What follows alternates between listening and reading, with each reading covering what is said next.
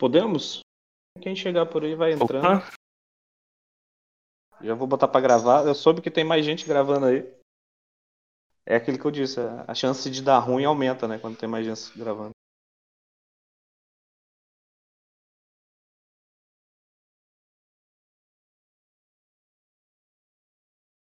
Bom, vamos nós.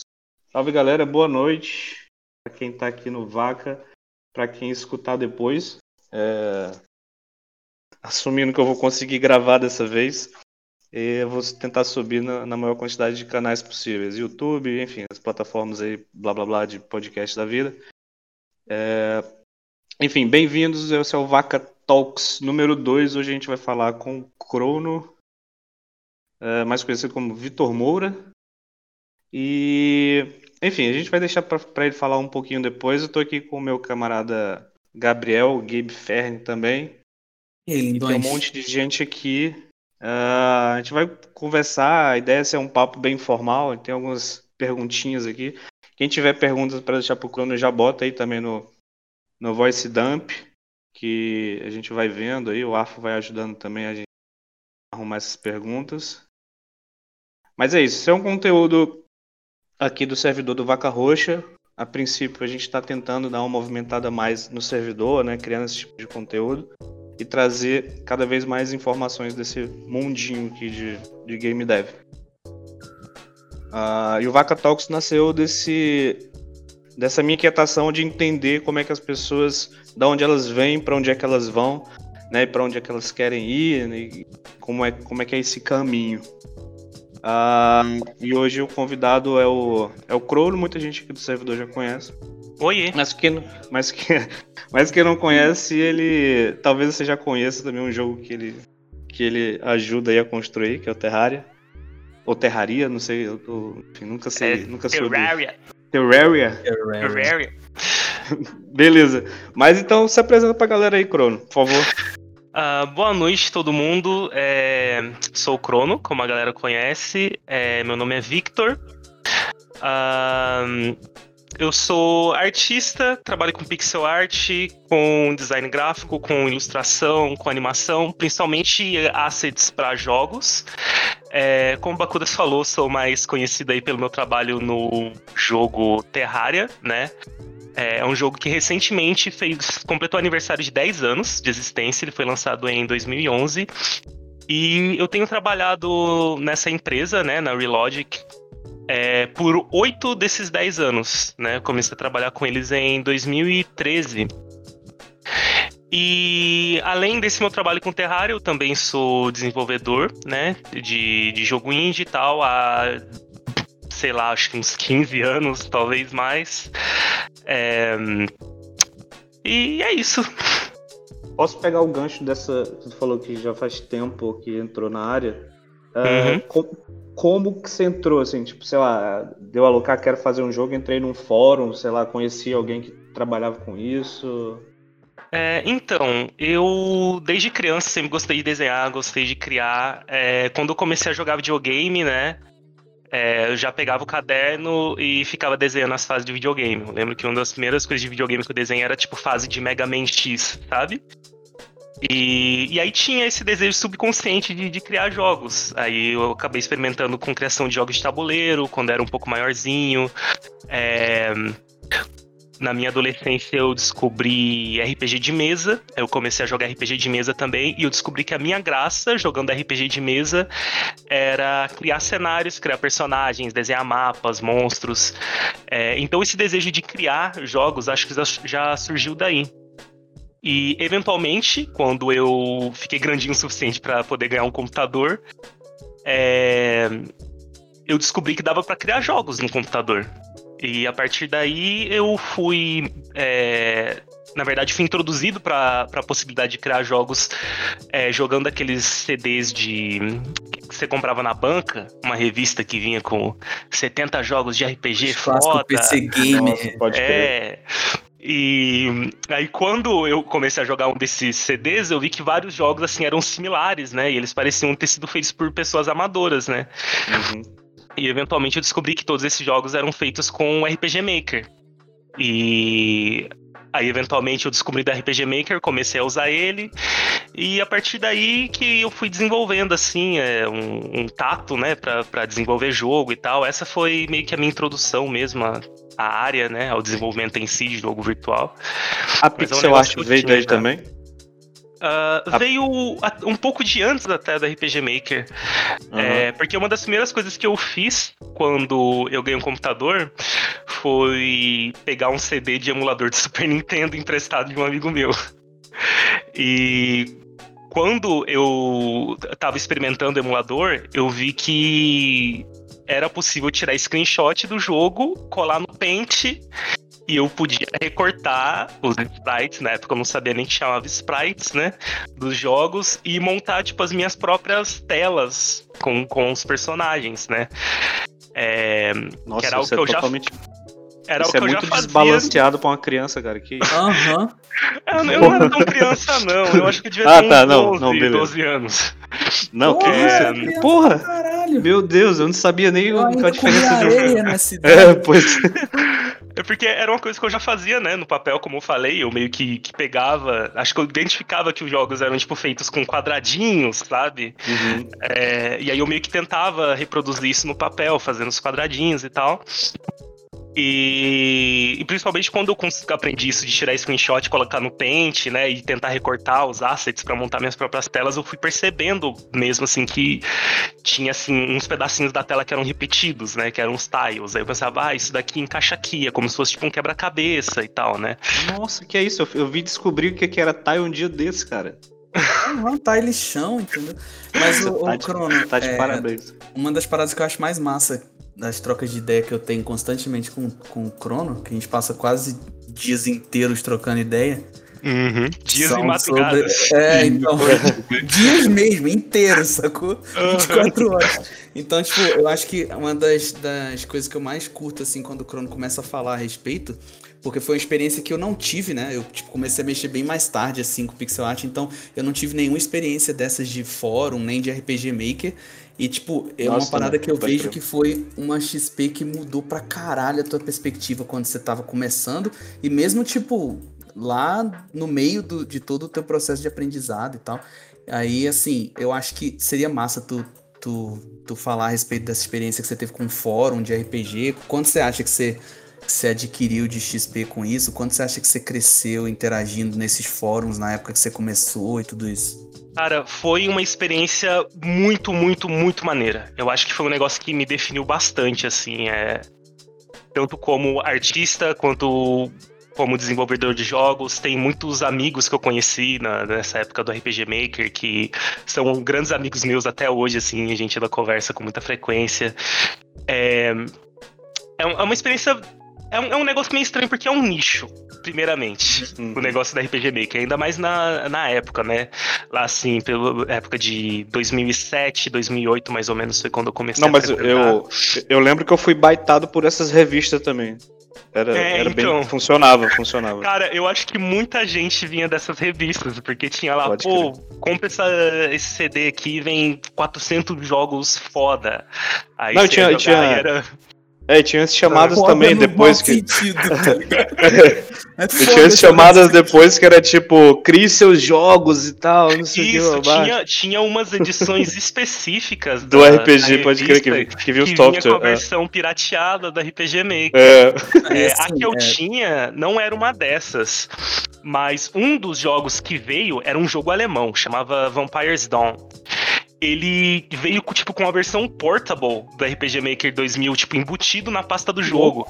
Que foi quando eu, que foi quando eu descobri que existia um programa pra editar os jogos, o sabe? bagulho dentro da Isso, Caralho, o cara tinha uma versão portable Nossa. dentro da pasta do jogo dele, mas assim, não, é, não dava pra criar um, um jogo novo, só dava pra editar aquele o jogo, processo- sabe? O projeto dele. aham. os caras estavam muito na frente, tá ligado? Aí eu, tem- aí tem eu meio que comecei meio que hackeando o jogo do cara. Tipo, mudava o, o gráfico do, do, do personagem principal do jogo, criava mapa novo, sabe? Ia Aham. desvendando ali. Eu tô ligado Mas- que tem uma questão de perspectiva também, do quanto a gente. A gente tá falando que os jogos são merda, caralho, que vinha nessas, nessas revistas, que era tipo Ah, 400 não, jogos de lixo. forma nenhuma, Mas assim, cara. a perspectiva Não. que a gente tinha na época era uma perspectiva totalmente esquisita. Hoje, quando eu paro pra pensar, eu lembro de um jogo que eu gostava, que era um jogo do, do Pink Cérebro, assim, que ele com certeza era todo ripado e não autorizado, e ele vinha numa dessas revistas, entendeu? Ele era, mano, ele eram umas imagens estáticas, assim, dele se movendo nos blocos e você tinha que, tipo, pintar o chão. E eu falava, cara, isso aqui. Eu perdi esse episódio do Pink Cérebro, porque Os ele pinta o chão, tá a ligado? resolução dos personagens.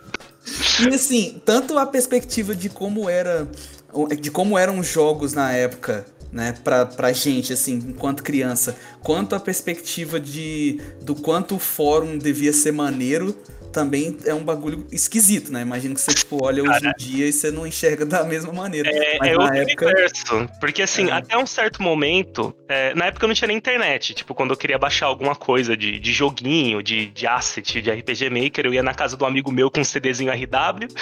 Boa! E, e Era a mesma coisa que eu fazia. Entrava, É, não, baixava total. as coisas no CDzinho e trazia pra casa.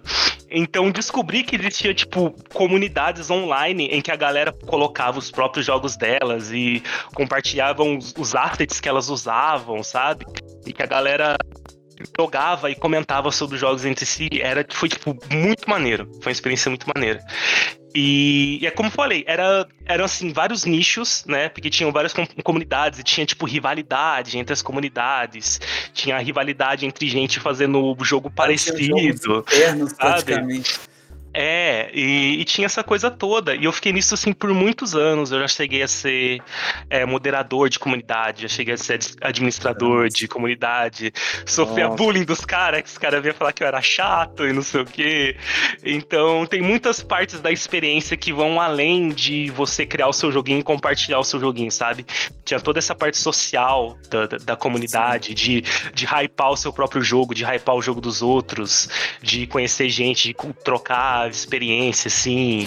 Os caras eram É. de uma maneira mais um pouco mais nichada, um pouco mais nichada, o que é o Twitter hoje pra maioria da gente aqui, né?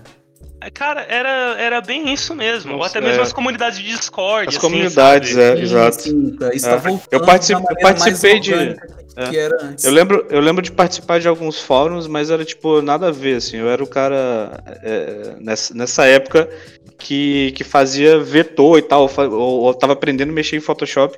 E aí eu lembro de um fórum que eu participei que eu era o designzinho que fazia aquelas barras, tá ligado? E aquelas assinaturas Nossa, de aquilo fora. era né? a coisa mais- assinatura, assim. Aquilo era a coisa mais hype, drip. Era. possível, velho. Era Não, tipo, era tipo. Era, aí você ser esse cara era ser tipo o tatuador da prisão, tá ligado? Todo mundo queria. Era isso Falar a contigo, abria, tipo- abria lojinha, abria os tópicos É. de lojinha, que você vinha deixar o seu pedido. É, tipo, eu nunca, nunca fiz parte de comunidade específica de, de, tipo assim, de criação de jogos até entrar no Discord ou, ou fazer parte do Twitter e tal.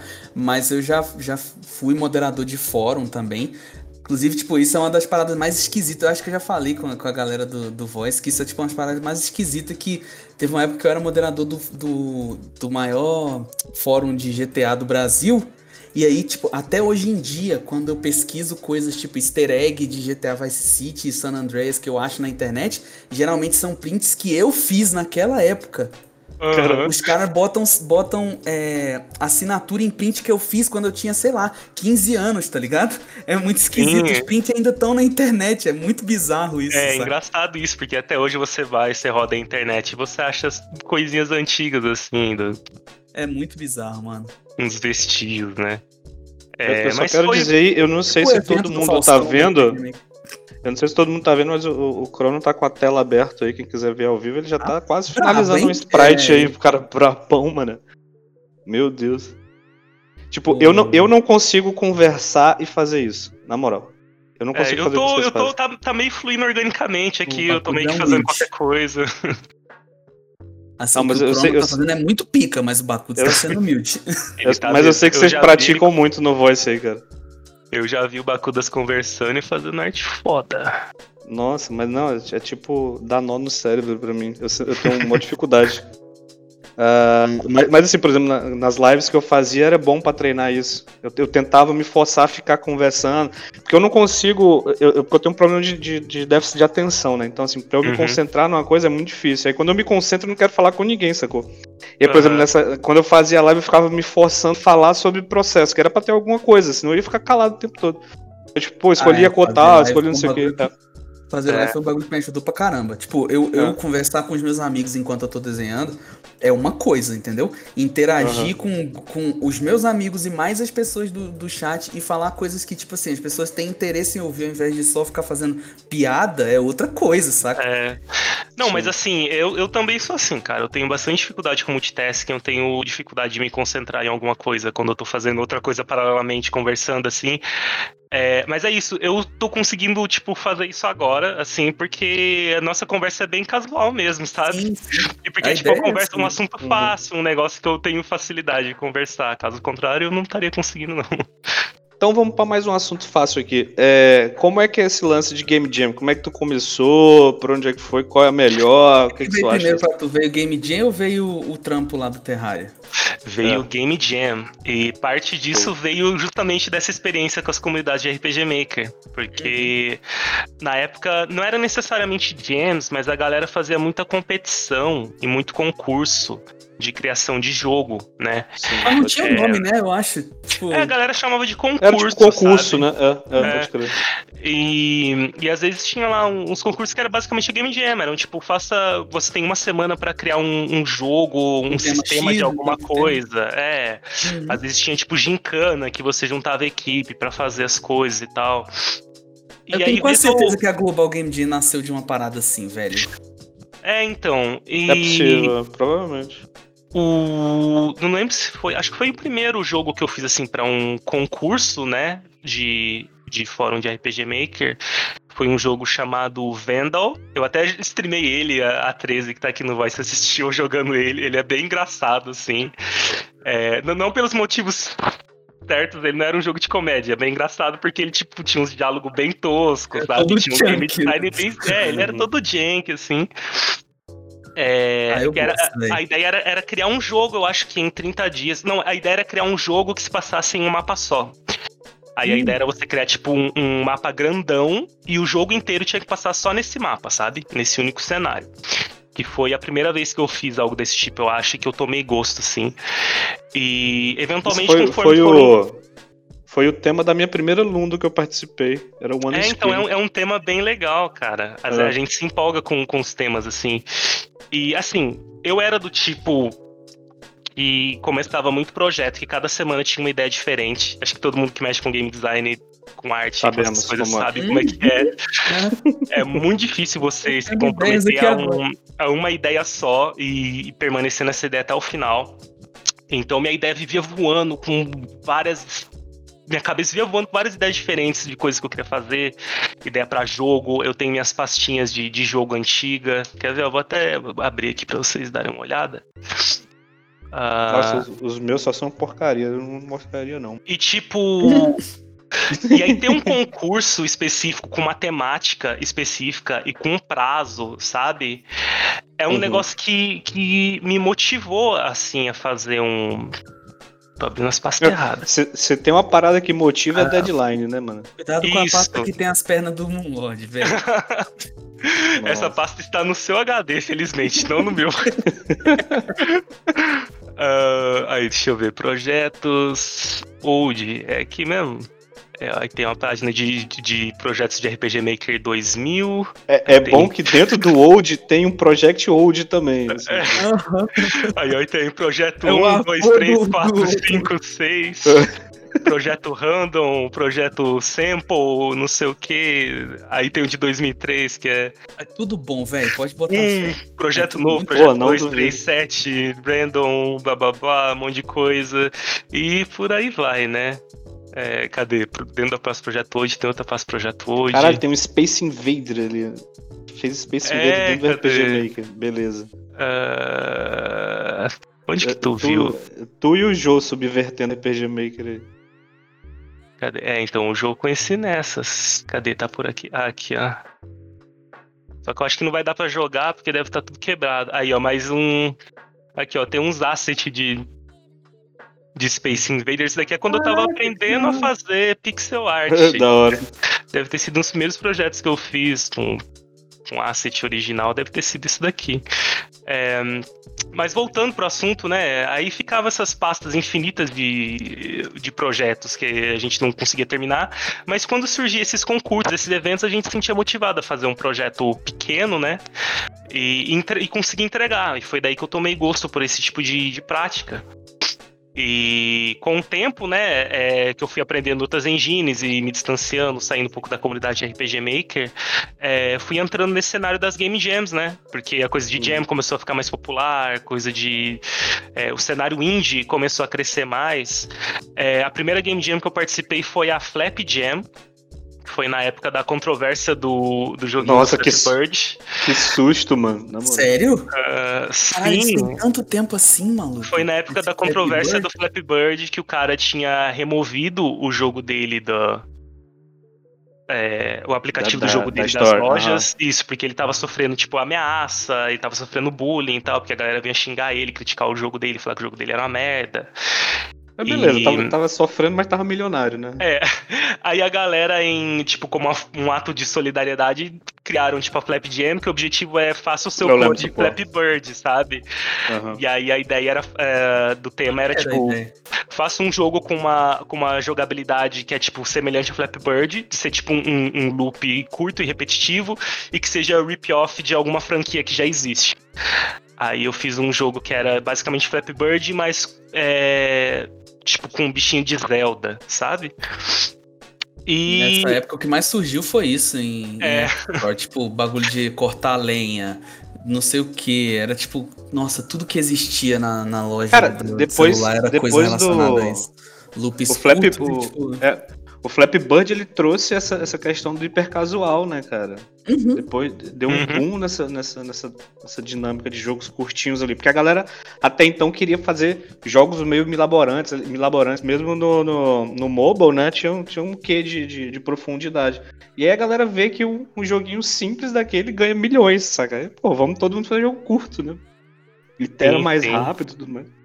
É, aí meio que veio disso, sim. Acho que essa foi a primeira Game Jam que eu participei, já desse. Tendo esse histórico de fazer jogos para concursos. Ainda teve bastante coisa que eu cheguei a fazer na época da RPG Maker. Eu cheguei a participar de um concurso de Halloween de um site que chama Starman.net, que é o, o site do. Uma comunidade de fãs de Earthbound, né? Da série Mother. E eles tinham esse concurso de Halloween que era assim, cria fanart, cria fangame, coisa assim. Eu cheguei a fazer um fangame, né, na época. É... E com o tempo fui, conforme fui aprendendo outras engines e tal, fui continuando participando de Game Jam, porque continuei tendo várias ideias mirabolantes na cabeça, vários planos de coisas que eu queria fazer. Eu só saí da RPG Maker, mas as práticas continuaram muito parecidas, assim, de ter vários projetos ao mesmo tempo, de começar um protótipo, não terminar. Mas aí toda vez que vinha uma Game Jam que dava uma ideia assim, eu entrava e participava e tentava fazer um jogo curtinho. Então a maioria dos, dos trabalhos autorais que eu tenho assim são joguinhos de Game Jam hoje em dia que estão disponíveis lá no meu It para jogar. Eu meio que sei a resposta, mas atualmente qual é a Game Jam que você mais curte?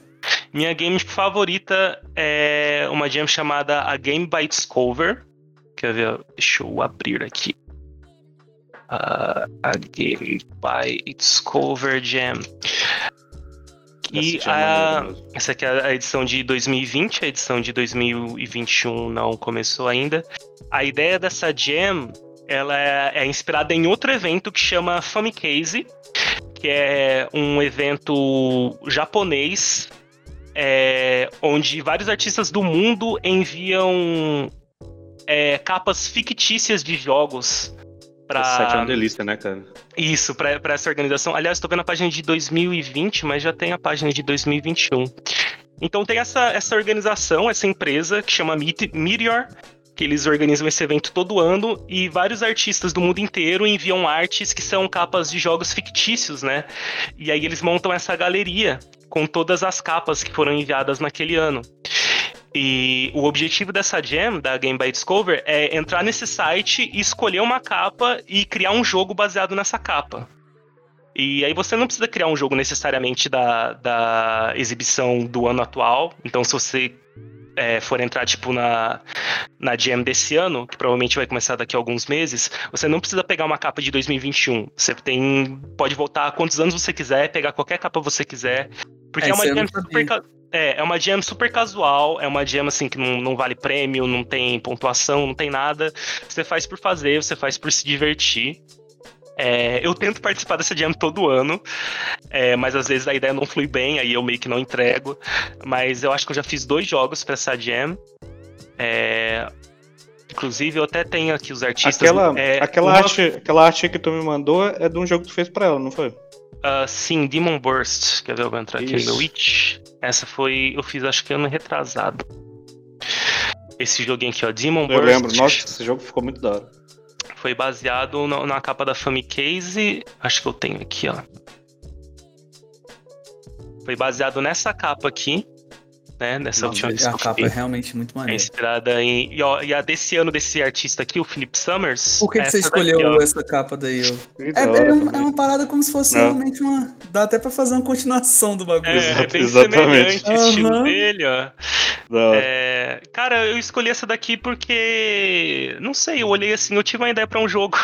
Eu olhei aqui, eu vi. É, eu vi. Cara, dá pra fazer um jogo que é, sei lá, um clone de Castlevania, mas com uma protagonista feminina e que ao invés de usar um chicote, ela joga machados, sabe? Porque é o que ah. tem aqui. Gostei, velho. E aí eu fiz, eu peguei essa ideia aqui do que tem tipo um castelo. E meio que é uma mecânica do Castlevania também, só que Isso, o machado é né? é tipo um item secundário, né? Aí eu meio que me baseei nessa arte que tem esse castelo que parece uma torre, e aí o jogo, uh, o esquema dele é ele é meio estilo 8 bits e o a ideia é dele vertical, é que você né? Isso, você avança nele verticalmente, né? Você Olha a nele... qualidade desse troço. Quanto tempo? Quanto tempo você fez isso aí, Crono? Uh, esse jogo aqui, acho que eu fiz ele em uns dois meses. Uhum. Quantas pessoas tinha na equipe? Uh, só eu. eu sei. E foi um projeto muito legal de trabalhar, porque eu tava com muita vontade de desenvolver uma estética retrô que parecesse autêntico, né? Tipo, por exemplo, aqui nessa água, quando você entra nela, o sprite fica com esse efeito de flickering uh -huh. pra simular transparência. Genial, velho. Sim, nota, demais. É... Objetivo concluído com sucesso, tá? É, e, e foi bem divertido, assim, de, de trabalhar nisso. É eu fiz os gráficos, foi, foi uma oportunidade de eu tentar fazer música também pro uhum. jogo. É, aprendi a fazer aquele sistema de high score, que uhum. Tem uma leaderboard online dele, então a sua pontuação fica registrada online, você pode tentar bater o recorde de seus amigos e tal. Foi um projeto bem, bem maneiro. Você assim, pode tentar galera que... o código do jogo e colocar um é. recorde só seu. Pra galera que gosta de, de perguntar a pergunta de um milhão de, de dólares, qual engine tu usou aí? Um, pra fazer esse e outros jogos que tem no meu Witch, eu usei o Construct 2. Eu uso o Construct há muitos anos, foi um engine que eu me apaixonei. É assim, quando eu descobri ela e quando eu comecei a usar ela.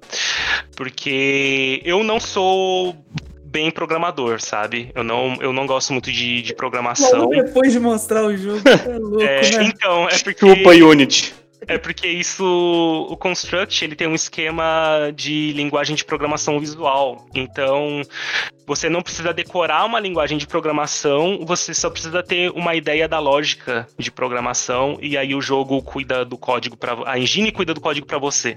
Isso é e é algo que o é, é algo não, que o. Program... É, é, programar, é... programar é fazer algoritmos, é o que você faz de melhor ali, pelo visto, né? É tipo isso, Agora. só que a gente faz de, um, de uma forma visual, né? E é uma é. característica que tem em comum com o RPG Maker, porque o RPG Maker. Quer ver? Eu vou até abrir. Tem aqui, ó. Tinha deixado no jeito aqui, porque eu sabia que ia chegar no assunto. É, ó, essa aqui é a versão mais antiga dele. Ele tem esse editorzinho bonitinho, e aí você só vai. Você dá um clique e você já sai criando, ó a tela já abre, ele já tem uma paleta de, de tiles aqui. Esse, vai... esse, esse é o que tem aquele editor que o que o maluco usa, aquele pixel art, aquele artista de pixel lá do. Quem é? Cadê, uh... cadê, o, sofá? Me ajuda aí. Quem é aquele cara que usa uh... o, o iDraw? que vinha dentro Ah, de tá. versão do É, o- RPG. Geralmente, o, na, na época do RPG Maker, é, quando você baixava ele, muita gente colocava ele, tipo, uma bundle do RPG Maker com- junto com outros programinhas Aham. é, de edição. É, a galera colocava, tipo, gerador de personagem. Eles incluíam muito o, o iDraw e Graphics Sim, Gale sim, e coisas assim. E aí ele, assim, ó, é um editor que vem tudo prontinho. Vem aqui os personagens pra você customizar, itens, é, tropas de inimigos e coisas assim. É, então isso daqui facilita muito pra quem não tem experiência com, com game design, mas assim, quer fazer um jogo que conta uma história ou algo assim. Facilita muito porque já vem muita coisa pronta. E é possível fazer coisas muito mais complexas com ele. Ele tem esse editor aqui que a gente chama de editor de eventos. Aí você clica e ele tem várias opçõezinhas, né? Ele tem tipo mostrar texto, mostrar imagens, processamento de variável. E aí você vai adicionando coisa aqui e ele meio que vai formando, tá vendo? O, o bloco de código aqui, só que é tudo tudo pré-pronto, assim. Então, isso daqui ajuda muito para quem quer focar mais assim em criar conteúdo, em criar, contar uma história ou em fazer arte, mas não se interessa muito em aprender especificamente uma linguagem de programação. É, engines como RPG Maker, Construct, Game Maker até, até certo ponto, né? Muitas engines hoje em dia que tinham só editores de de texto mesmo, né? De programação ali.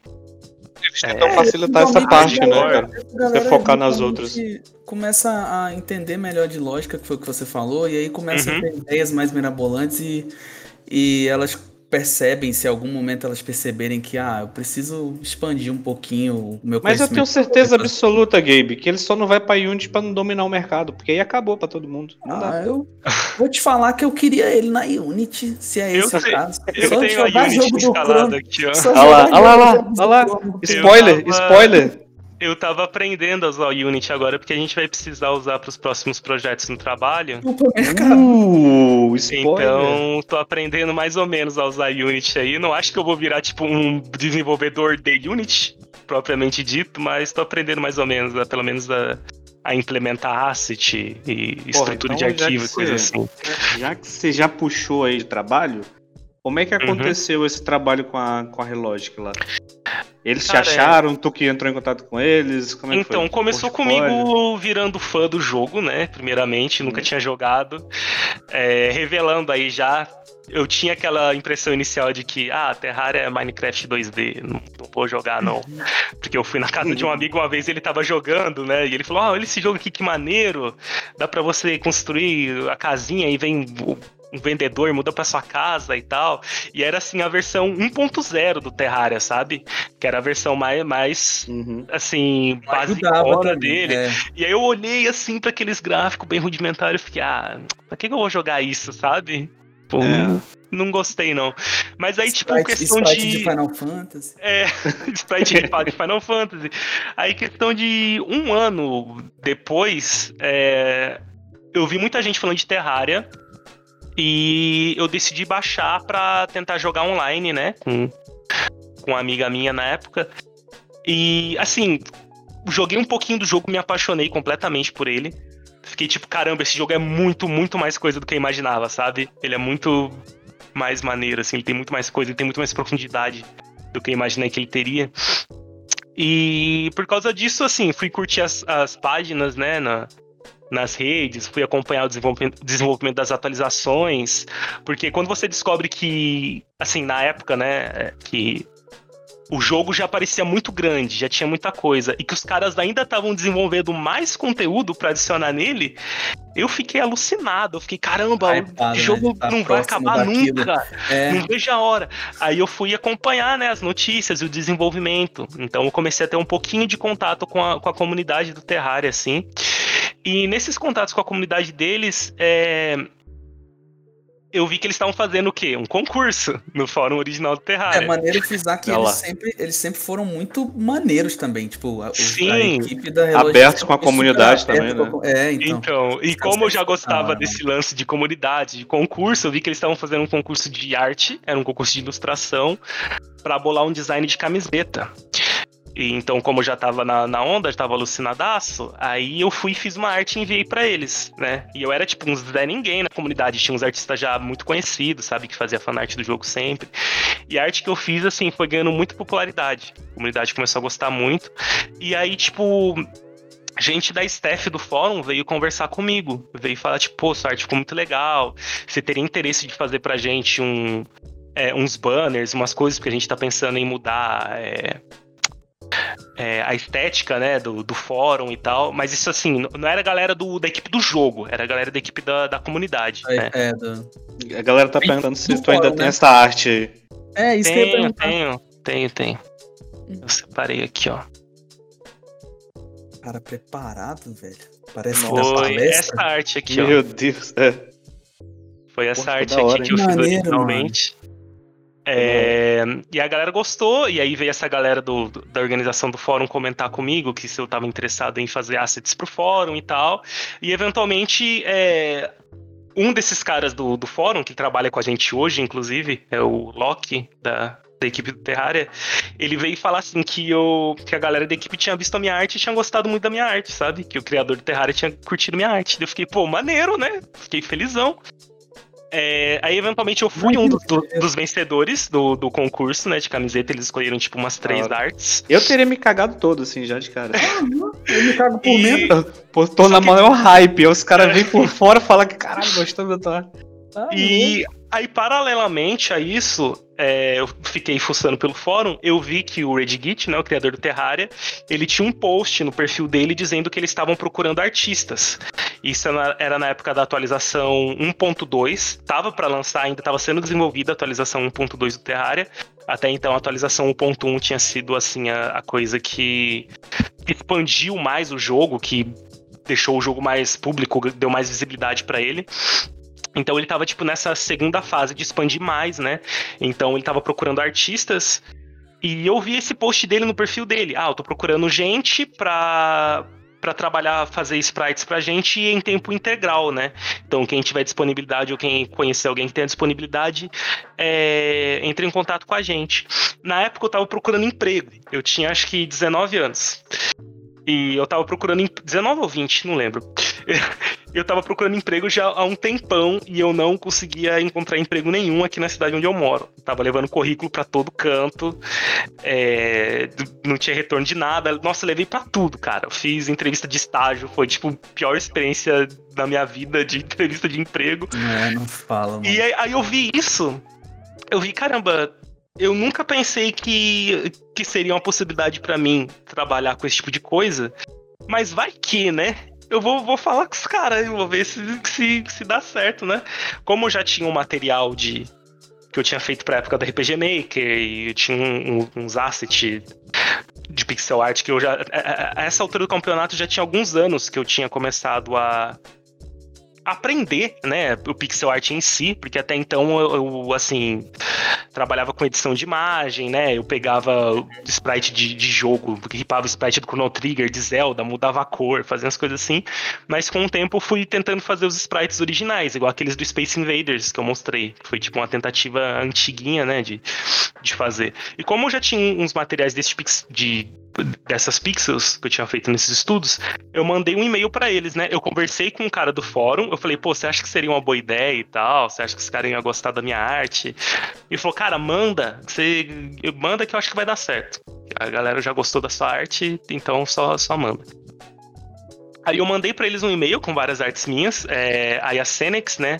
Atualmente esposa do Redgit, minha chefe, diretora lá do, do Terraria, é, entrou em contato comigo, perguntou se eu realmente estava interessado. Ela me adicionou na Steam na época, a gente conversou pela Steam. Maneiro. É, e ela falou assim: ó, vamos, vamos fazer um teste. É, tenta fazer uns sprites pra gente no estilo do Terraria e, e manda pra mim pra gente, a gente, pra gente paga olhada. de reconhecimento aqui. ele não falou isso, né? Mas, é, e aí eu fiz. Cadê os sprites iniciais? Eu fiz um, esse conceito de armadura aqui, que eu fiz todo, tentei ser todo engraçadinho. Eu fiz um desenho todo elaborado. Você vê que o desenho é muito mais elaborado do que dá pra elaborar no sprite, né? Sim, o sim. sprite ele é bem rudimentar.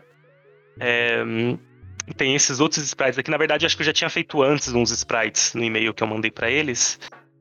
É, tentei fazer tipo uma árvore, uns negócios assim. Eu fiquei estudando os sprites do Terraria e eu fiz algumas coisinhas de exemplo, né? Mandei para eles com umas revisões de cores e tudo mais. E aí depois que eu mandei esses testes para eles, ela retornou e falou assim: "A gente gostou muito e a gente tá interessado em trabalhar com você. Se você quiser começar, eu te mando o contrato, a gente começa quando você quiser." Discutiu assim, é, qual era a minha pretensão salarial, coisa desse tipo, sabe? Coisa básica assim burocráticas. E coisas burocráticas. Eu e mandaram... pensando, quando é que eu começo é. a desenhar os é. E começou daí, cara. E a partir desse momento eu comecei a trabalhar com eles. Assinei o contratinho que eles me mandaram, aí eles já me mandaram pro, pro grupo deles. Na época a gente ainda usava IRC. Nossa. Nossa. Então era, era bem desorganizado, assim. A gente usava uhum. um canalzinho de RC, que era aqueles canal de, de bem mas já, mas assim. era mais um Mirk, né? Tava, né? Isso, é. a gente usava um Mirk. Era o que dava, né? E começou daí. E aí eu já comecei a trabalhar com os caras, já comecei a pegar no batente. No momento que eu, que eu, que eu assinei o negócio, os caras já mandaram para mim uma, Antes é de eu assinar te... já, os caras mandaram para mim, tipo, um arquivo com a pasta com todos os sprites do jogo. Overwhelming pra caralho. É, caralho. E, e assim, eu já tinha visto. Dá uma olhada aí, né? Tipo eu já tinha visto mais uma pasta com sprites do jogo, mas era a pasta da versão 1.1, que era a versão uhum. do release atual na época. Mas eles mandaram para mim uma versão com todos os sprites novos que estavam sendo feitos pra versão Caraca, nova do jogo. Maluco, eu fiquei tomando tipo... spoiler, imagina. É. Que foda! E eu fiquei Doideira, vendo assim, mano, tipo, mano. caramba, olha o bicho que vai ter. Nossa, os caras estão fazendo um boss novo, os caras estão fazendo item novo, não sei o quê. E foi uma experiência bem, bem maluca, bem da hora. Demorou muito pra eu acreditar que era um emprego de verdade, na época até falei pra minha mãe, ah, ele falou, porra, é, pode crer. Pera, você é, é o quê? Empresa brasileira? É pela internet? Eu falei, é pela internet, mas é empresa de outro país, não sei o quê. Que ano era isso? Deu risada assim, tá ligado? Oh, Ela falou, ah, não, eu não... Que ano era isso? achou que não, que não era séria, eu, eu também não, né? 2013, por aí? 2000, é, 2013. Então... Porra, se hoje já é difícil, imagina 2013. É, assim, Explicar. voltando rapidão pro, pro assunto de. Só um fun fact, voltando rapidão pro assunto de. De Jam, tipo, é, lá em meados de, de 2000, acho que em meados de 2014, 2015, né? Eu tinha participado, tudo que eu tinha feito na minha vida de pixel art tinha sido só umas paradas que eu participei em Jam com, com um amigo. E eu fiz com esse amigo só for fã mesmo. A minha, a minha, tipo, a diversão dele era fazer jogo. A minha diversão era, tipo, ir para uns lugares que eu nunca fui, dormir em cima da mesa, entendeu? Uhum. Aí, tipo, ele me chamava e eu falava, pô, é um daqueles eventos que a gente vai, tem que ficar dormindo no chão? Eu vou. aí, tipo. Aí ele, tá, mas você vai desenhar. Aí eu, sim, depois que eu acordar. Aí ele, tipo, me chamou e tal, e eu fui, sabe? Uhum. E aí eu, assim, eu fazia arte, era sempre a Global Game Jam. Então eu fazia um diazinho de arte, assim. Foi precisamente em 2015. Eu fazia um dia de arte e dropava, saca? Depois, tipo, era o dia da, da, da, Global, eu fazia e depois nunca mais mexia. E, tipo assim, não evoluía absolutamente nada, não aprendia nada e tal. Era só pela, pela diversão mesmo e tal. E aí um dia, um determinado dia em 2015, na Global de 2015, eu acho que em 2014, ou em, no final de 2015, no, ali no início de 2015, não sei, o, esse meu amigo Rafael, ele participou de uma GB Jam com o Crono. Uhum. Época, que, até hoje ele... No... Ah. Até hoje ele tá devendo vídeo pra gente também. Né? Não vou nem falar nisso, entendeu? É, foda. Não vou nem tocar nesse assunto, senão a amizade é, com ele acaba. Continua. Esquece a parte do amigo, Rafael. aí ele. aí eu encontrei, aí assim, Rafael me chamou e tal. E aí ele, quando a gente tava falando sobre o, o que, que a gente ia fazer nessa Global Game Jam de 2015, assim, ele falou, pô, tu acredita que eu participei de uma Global com, com um cara que era o artista do, do Terraria? Aí eu Caralho, fiquei, tipo, Worlds assim, Colliding total, assim, a parada. Aham. Uh -huh. Eu fiquei, Whatever, tipo assim, assim. Mano, eu, honestamente, eu, na época, eu era muito, tipo, eu tinha largado PC, essas paradas, assim. Eu tava numa época que eu basicamente não jogava nada, saca? Por incrível que pareça. Uhum. Eu não tava jogando nada. Tipo, minha diversão era só, sei lá, ficar sentado. Aí, eu fui e falei, porra, é, maneiro, me mostra esse Terraria e tal. E assim, você vai me desculpar, mas o, o Terraria é engraçado, entendeu? Ele é um projeto que você olha assim e fala, Uhum. tá, eu preciso jogar pra entender o que, que é isso aqui, entendeu? Mas assim, à primeira vista, dá pra ver que tem uns bagulho muito massa. Mas e aí, como é que foi essa experiência? Ele falou, cara, o maluco é um monstro. O maluco fez todos os sprites do jogo em tipo. é, uma semana. O cara, olha só esse jogo. Aí eu joguei e era literalmente. Nitidamente era um jogo que saiu todo da cabeça do Rafael. Que eu consigo reconhecer. E ele, e tipo assim, ele era um jogo completinho, ele era um jogo de RPG tático completinho, perfeito, tipo, tinha tudo que tu puder imaginar, tinha, porra, todos os personagens jogáveis da equipe, que tinha tipo uns 4, 5 personagens, e aí tinha uma pá de, de inimigo, tinha fase, tinha tipo portrait, todos os personagens tinham portrait, inimigo também tinha, aí, cara, tinha tudo. O jogo era lindo. Tinha introdução, tinha arte da, da capinha, do menu, tinha fonte. Caralho, eu falei, cara, quem é esse maluco? Que maluco monstro? Aí ele falou, então, e o bagulho é que esse cara, ele é brasileiro. Aí eu falei, não é Caralho. brasileiro ele. Mas, Porque não é brasileiro, não, ele. Aí o, o Rafael falou, porra, ele é brasileiro, ele é muito brabo e tal. E aí eu falei, cara, quer saber de uma coisa? Esse maluco trabalha no Terraria, que, que é tipo, era um jogo que eu não achava a coisa mais bonita do mundo, mas eu achava interessante ver o pouco que eu conhecia de Terraria na época. E aí eu falava, tipo, porra, mas esse cara tem um, um puta potencial que nem, não tá todo exposto aqui no Terraria. Então, e aí eu- ele falou, pois é, cara, uma semana, tu acredita? Eu falei, não, então o que eu quero fazer é, é aprender pixel art. Porque eu, eu sempre começo, eu fazia na, na Jam, dropava, fazia na Global Game Jam, ficava o ano inteiro sem fazer nada. Tanto que eu considero o ano que eu comecei a, a fazer pixel art foi, sei lá, 2015, tá ligado? Eu, antes disso, tudo que eu fazia era, sei lá, boneco de pauzinho e parava. Por, por um ano. E aí, Eu uma também, cara. que me estimulou a trabalhar com pixel art. Acho que as duas coisas que eu mais me eu estimularam, que mais me estimularam foi literalmente o, o jogo do Crono com o Rafael. Que eu fiquei estudando ele durante muito tempo. que da eu hora, olhava mano. pra ele durante muito tempo. Eu fiquei estudando os tilezinhos de água. Eu acho que já chegou a te me contar isso aí uma vez. Genial! E a, e a outra coisa que me estimulou bastante foi o, o Cave Story, porque na época jogar o Cave Story, saber que ele foi um projeto feito por um cara só, e era um projeto super bem polido, assim. O maluco não era nem artista.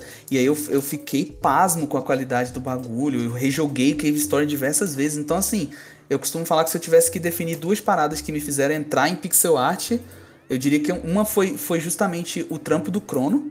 E não foi nem no Terraria, foi tipo numa parada aleatória, mas foi um negócio que me deu um, um start de tipo assim, caralho, dá pra fazer isso aqui, olha esse maluco, saca? E a segunda coisa foi o Cave Story. É, eu não sei se eu tenho salvo a pasta desses assets ainda, mas se eu pesquisar dá pra achar. Foi pra JB Jam, né? Oi, Que- aí. Clockwork Gear Hunters. É, é Nossa, bem eu Jordano mesmo, tinha esse personagem é o aqui. Giordano, esse Uhum. personagem aí. Ele- É, que ele tinha Cara, eu lembro- é. Eu lembro que a gente falou disso na, na, na Global que a gente fez aqui. Que a gente passou horas falando sobre esse joguinho Nossa, aí. eu sou apaixonado por esse projeto, na moral. Não tem no, no it dele. Tava até procurando aqui pra ver se ainda tinha. É, aqui, ó, imagens do jogo. Nossa, mano, olha isso. Aí eu, eu falei, como que ele Ué. consegue fazer isso, Rafael? Aí o Rafael falou, eu não sei, eu acho que é porque ele deve ficar trabalhando 24 horas por dia. Aí eu falei, quanto será que é assim que um cara que tem, tipo, um trabalho, trabalha? é isso É, ser trabalhar, velho? Muito bom. É isso que é trabalhar? Eu achei que era chegar no, tra- no trampo, chegar num local, tipo, nove da manhã, ficar tomando café e lendo jornal até meio-dia e depois ir embora, mano. Falando, contando piada merda pros outros, né?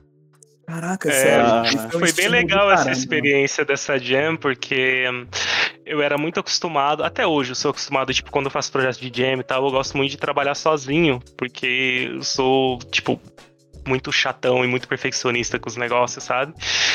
E eu falei, eu quero fazer algo diferente nessa jam, eu vou tentar fazer, sei lá, uma equipe contra pessoa, sabe? Vou tentar juntar com o programador e eu vou fazer só os gráficos. Logo nessa dia, tá ligado? E aí eu achei ele. Caraca, e aí ele falou, eu falei, ah, eu tô procurando, né, alguém pra. Se alguém quiser gente para fazer gráfico e tal, pra Jam, tô disponível. Aí ele veio falar comigo, me apresentou toda a ideia do jogo e tal. É, Rafael é definitivamente música um cara muito também, né? né? Uhum. E ele veio e contou para mim toda a ideia do projeto. Falou, então, é um, é um projeto que eu quero fazer um RPG tático, mas ao invés de ser um RPG tático de turno, eu quero que ele seja um RPG tático ativo, em tempo real. E eu vou fazer música, e eu vou programar, e eu vou não sei o quê. E eu já tenho essa história, essa ideia da história. E eu é falei, só vamos embora, é. só vamos fazer. Manda para mim que eu faço. É o Rafael que a gente conhece. Brabo, mesmo. brabo.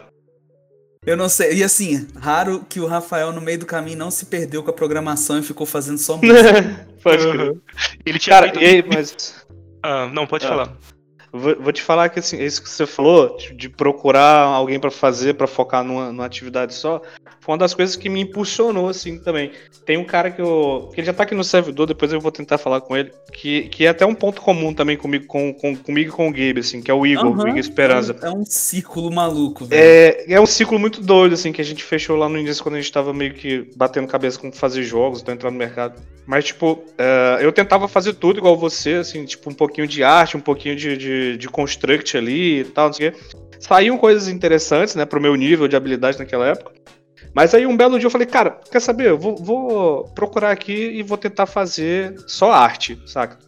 Uhum. E, foi no, e foi, curiosamente, foi no DB Jam também que eu fiz com o Igor, que a gente fez o Solstice. É um jogo que, que me rende assim, elogios até, o, até hoje. Tipo, a ideia saiu da cabeça dele, a gente foi modelando, é, uma, é, é, é baseado num conto assim, de Machado de Assis, é interessante. Mas foi uma parada que eu também foquei só para fazer arte, assim, foi uma das melhores experiências que eu tive até hoje. Tipo, foi, foi nesse ano, nessa jam especificamente, que eu descobri que dava para fazer jogo, assim. Legal, pô, caralho, uhum. dá para terminar um jogo com começo, meio e fim até numa jam, assim, sabe? Também foi, foi uma experiência muito foda. É, um, um, dos projetos mais recentes que eu tive uma experiência assim foi o Spook Kids, né? Que a gente fez pro, pro Spook Station, que foi um projeto colaborativo entre a galera da, da comunidade e tal. Brabo eu demais. fiz com o Relixes, né? É, ah, nessa contigo também, desde os primórdios isso, do RPG. Né? Isso, Nossa, é... dois brabos, mano. Pô, eu tava. Eu, eu tava. Eu tinha uma ideia de um jogo, né? É, originalmente eu ia fazer sozinho, mas cheguei no ponto que eu pensei, ah, acho que eu vou experimentar fazer algo trabalhar com outra pessoa de novo, né? Eu foco nos gráficos e assim, ajudo no game design, mas vou procurar uma pessoa que esteja aí para programar e tal. E na época eu tinha reestabelecido contato com o Relixes, que era um cara que eu conheci da época do RPG Maker, que é um cara que me ajudou a programar umas coisas lá para os jogos que eu, que eu fiz em 2008, sabe? Para jogos bem antigos mesmo. E a Maneiro. gente participava assim das mesmas comunidades, então a gente foi amigo por muito tempo. A gente se perdeu por um tempo assim, contato, e depois a gente se reencontrou depois é, pelas comunidades afora aí, pelo próprio Vaca, pelo Twitter e tudo mais. E aí, nessa época do Spook Station, eu tava conversando com ele, né? E ele falou: pô, a gente tem que combinar de tentar fazer um jogo junto de novo, algum dia. E aí tava na época do Spook, eu falei para ele, vamos fazer um jogo junto pro Spook, então. Eu tô, tô nesse, nesse bagulho aí que a galera tá fazendo o jogo e tal. E eu tinha uma ideia para um jogo, mas eu não sei se eu quero fazer sozinho, né? Porque eu tô meio. Minha ideia não tá dando muito certo, eu quero fazer uma coisa diferente. Aí ele topou e a gente fez um joguinho que também, assim, foi muito legal de trabalhar. Foi um jogo que deu muito certo, essa parceria minha e dele, sabe? Foi muito maneiro. É reestabelecer esse contato e, e, e, trabalhar com alguém assim com, com quem as suas ideias fluem bem, sabe? Uhum. Uma experiência muito tem, maneira. Tem essa questão da parceria, né, cara? Às vezes a gente encontra uns parceiros aí de vida assim que bate muito as ideias, né? Bate, sim, bate o fluxo de trabalho, né? O modelo de trabalho, tá?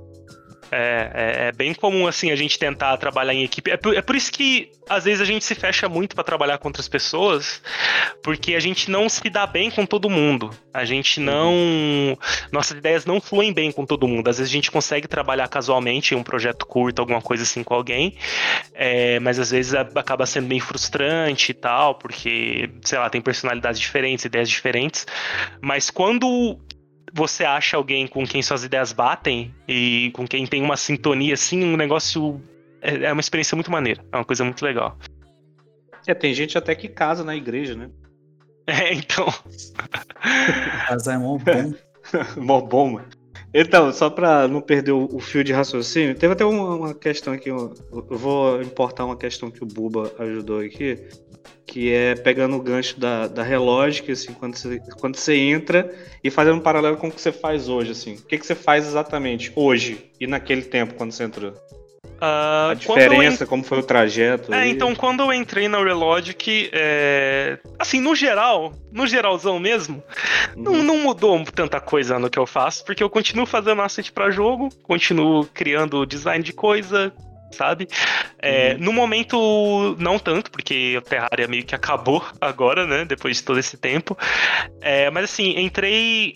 É, criando conteúdo, né? A galera tinha lá é, spreadsheets assim com conteúdo que estava para ser adicionado, né?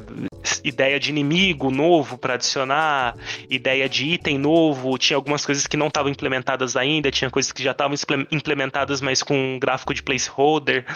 E a gente ia e escolhia as coisas pra gente fazer. Eu lembro que uma das primeiras coisas que eu fiz foi o cajado dos pigmeus do Terraria, que é uma uma ferramenta Pigmeu furtivo. Uma arma de summon. É, e aí tinha lá as especificações, né? Esse é um, uma, uma, arma mágica que vai que serve para invocar ajudantes e tal. E a gente quer ter tipo uns minions com, cor, com cores diferentes e coisas assim. E aí eu fui lá e peguei para fazer. E fiz bem rápido até, que foi uma coisa que os caras na época eles se impressionaram, porque eu era bem tryhard quando eu comecei assim, eu queria mostrar que, que eu era útil, sabe? Então. Imagina empolgação, mano. Na moral. Na, nossa, tava super empolgado. E, e, era bem assim o workflow, sabe? É, tinha coisas que precisavam ser feitas, às vezes as coisas são assim, só uma ideia, né? Ah, a gente precisa de um tipo de arma que causa esse tipo de dano. A gente precisa de um certo tipo de inimigo que vai ficar nesse certo tipo de ambiente. Aí não é definido exatamente o que é essa arma, o que esse inimigo é, e a gente tem liberdade criativa para inventar. É isso que eu ia perguntar, tipo, se não evoluiu essa essa questão da liberdade criativa, mas até isso veio lá de, do início, né? É, e, mas assim, é, são casos e casos. Tem casos que uh, o cara chegava e falava, eu quero fazer um boss Bem definido, que é exatamente né? isso. Quer ver, ó, tem outro exemplo que eu separei aqui, um boss do jogo que chama Plantera. É, quando eu fiz o gráfico para esse boss, é, já existia uma direção bem específica para ele. O cara falou: é, esse é um boss que vai ficar na, no bioma de selva. É um boss que vai ser uma planta. Eu quero que ele tenha duas fases e eu quero que ele tenha uma mecânica que ele vai se locomover pelo cenário usando cipós. Ou seja, já tinha tudo, né? Da, da mecânica. E eu meio que fiz o, o, o sketch do boss, né? Da, da, aparência dele. Não era especificamente. Acho que ele não tinha especificado que era uma planta. Acho que ele tinha ah, falado. Ainda assim, era... é muita, envolve muito a tua criatividade, teu conceito. Isso. Aí. E aí eu, eu meio que fiz um, uns sketchzinhos, né? Colocando em, em perspectiva algumas da, das considerações que ele tinha colocado. Aí, eventualmente, isso virou o sprite, né? Esse é um exemplo das sprite sheets. Nessa época eu fazia no Paint mesmo. Eu não usava Photoshop para fazer pixel art. Eu abria um arquivo grandão assim, ia fazendo, ia enchendo de, de sprite, né? Safe, e... pô. Então o, o, processo criativo era bem assim. Às vezes era específico, às vezes não era. Às vezes era só a gente fazer o gráfico, às vezes a gente tinha que inventar o design de uma coisa e a gente fazia, entregava para eles, eles se implementavam. Às vezes voltava o feedback de algo não tá funcionando ou Sim. algo tem que ser mais específico com o tempo esse processo foi, foi é, melhorando, né? O workflow todo da equipe foi foi mudando aos poucos, a gente foi trocando, migrando de software, né? A gente saiu do RC, foi pro Slack, a gente começou a ter horários oh, bom, assim. Hein? E, mas o processo permaneceu assim. É, mas assim, da minha experiência pessoal mesmo, comecei fazendo só pixel art, asset de coisas para o, para o jogo, né? Uhum. É, eventualmente foram aparecendo algumas oportunidades para fazer outras coisas é, relacionadas ao entorno do jogo, assim, tipo. É, até mesmo porque eu já tinha começado fazendo essa arte da camiseta, então, vez ou outra aparecia assim: ah, a gente precisa fazer um, um layout novo pro site do jogo. Uhum. Aí eles colocavam eu em, em conjunto com um web designer para desenvolver o, o design do, do, site do jogo. Ah, a gente quer fazer um pôster comemorativo, que é uma arte. Aí eu fui, peguei e desenhei o pôster. Então foi progredindo aos poucos. Além de eu fazer assets Bravo. pro jogo mesmo, eu fui fazendo assets de coisas paralelas ao jogo, assim, coisa para pegando outras merch, responsabilidades né? ali dentro do Isso, mundo. Dele. E, e foi e foi crescendo, crescendo. É, comecei a. Teve um mês que eu desenvolvi coisa especificamente de produto mesmo, tipo isso daqui, tipo os ioiôs do Terraria, né? E o Terraria tem uma linha oficial de ioiôs, por mais estranho que isso soe. É, eles entraram em contato com a marca lá, porque o Red, o Red Git ele tava, tipo, numa febre de ioiô, e aí ele entrou uhum. em contato com a galera que tem uma empresa lá, que fabrica uns ioiô profissional, e os caras falaram, vamos fazer o ioiô oficial do Terraria, né? E aí eu meio que desenvolvi uma eles meio que tinham esse design do ioiô já, que era tipo colorido, e ele tem esses splashes de tinta. E a nossa ideia era, era que o ioiô do Terraria fosse baseado nas cores dos biomas diferentes do jogo. Né? Então eu fiz esses conceitos de ioiô, cada um para um bioma diferente, com uma paleta de cores e tal. É... E meio que ia aparecendo coisa assim, sabe? Fui fazendo coisas aleatórias, assim, ao, ao entorno do jogo. E além disso, é, qualquer tipo de asset que precisava ser feito no jogo, eu também fazia. Então, é, todo artista assim que trabalhou no jogo tinha uma preferência por um tipo de material para fazer. Alguns gostavam mais de fazer ícone, outros gostavam mais de fazer background, outros gostavam mais de criar personagem. Eu fazia qualquer coisa que precisava, assim. Se precisava criar personagem, eu criava os personagens. Se precisava criar boss, eu criava o boss. Se precisava de item, eu fazia o item. É... E isso foi contribuindo assim pra galera notar que, tipo, que eles podiam contar comigo para fazer uhum. tudo de, de, de, identidade visual, de gráficos, sabe? Até mesmo porque a minha experiência já com, com desenvolvimento de asset específico para jogo e com desenvolvimento, desenvolvimento de jogo para game jam e tal, ajudava eu a ter um pouco mais de eficiência para descobrir formas de fazer as coisas funcionarem, né? Porque uhum. é, outros artistas que trabalharam na equipe é, às vezes eles não tinham experiência fazendo pixel art sem ser tipo para mod de Terraria, ou eles não tinham tido experiência ah, entendi, entendi. com desenvolvimento de jogo é, Os caras eram meio spriter né? do Terraria mesmo, né? Isso, as, a, muita gente era assim, ou, ou, ainda era estudante, né? E eu tinha Cara, mas isso assim, no, isso numa perspectiva de, de empresa mesmo, você, você, você começa a é pensar. Maneiro, né? É, você, você, começa a pensar jogo como, como produto e que existe uma empresa por trás, né, cara? É muito importante você, como empresa, ter alguém que você possa contar, saca? Assim, bate pronto. Manda um e-mail para aquele cara que eu sei que ele vai resolver essa parada, essa coisa. Isso é muito bom, saca? Sim, sim. Você, você, você, cria ali dentro uma perspectiva muito boa, sabe, pra empresa. Ao mesmo é... tempo, tipo, é muito maneiro eles, eles darem oportunidade para tipo, pessoas que não são necessariamente uns puta profissionais, assim, da, Com certeza, da área, sacou? E esses caras, eles porque eles crescem eu... na empresa, eles é. desenvolvem, tipo, um carinho pela parada que eles estão fazendo e uma gratidão, entendeu? Eu não tô falando posso que estar é errado, mas, mas de empurrar o cara pra, uh -huh. fazer. Eu posso estar errado, mas essa galera deve ter vindo da comunidade, né? Que as, as pessoas vão fazendo os moods ali, vão postando na comunidade. É, né? cara, acho que todas, nisso, né? Todas as pessoas que trabalharam no Terraria ou passaram pelo desenvolvimento do Terraria eram fãs do jogo, primeiramente, assim, sabe? Era uh -huh. gente mesmo da comunidade. É, atualmente, os dois programadores que estão trabalhando no Terraria, tanto o, o, programador que é o lead de desenvolvimento da equipe, quanto o programador que é o apoio dele, assim, é, eles começaram assim, eles faziam um mod de Terraria. É, mesma coisa com os artistas, assim, eles eram membros da comunidade, faziam sprite assim de para modpack, coisa assim, sabe? Então todo mundo que passou pela equipe do jogo é, tinha experiência de ser fã do jogo, né? E eles realmente, assim, deram muita oportunidade pra gente que não era já profissional é, consolidado, ou gente famosa, nem nada assim, sabe? Até hoje os caras gostam de dar oportunidade pra, pra gente que é membro da comunidade. Isso é bem da hora, velho. Isso é um bagulho que não deve ter preço pra galera que é uhum. abordada. A equipe tá em, quant, tá em quantas pessoas a equipe hoje? vocês trabalham? Uh, atualmente são três artistas, eu e uhum. mais dois que estão na equipe há um tempo. É, dois programadores principais, né? Que é o. Tem esse que é o lead de desenvolvimento do jogo mesmo, e tem o outro que ele é assim, o cara da, focado só em programação. Tem o Red Git, né, que é o CEO da empresa, a esposa dele, que é a diretora criativa. É, tem a, a moça que é a Community Manager, tem o cara do QA, e o cara que é tipo o, o maluco que lida com finanças e business e coisa de marketing e contrato de empresa e coisa assim. Bizdev é, ali, né?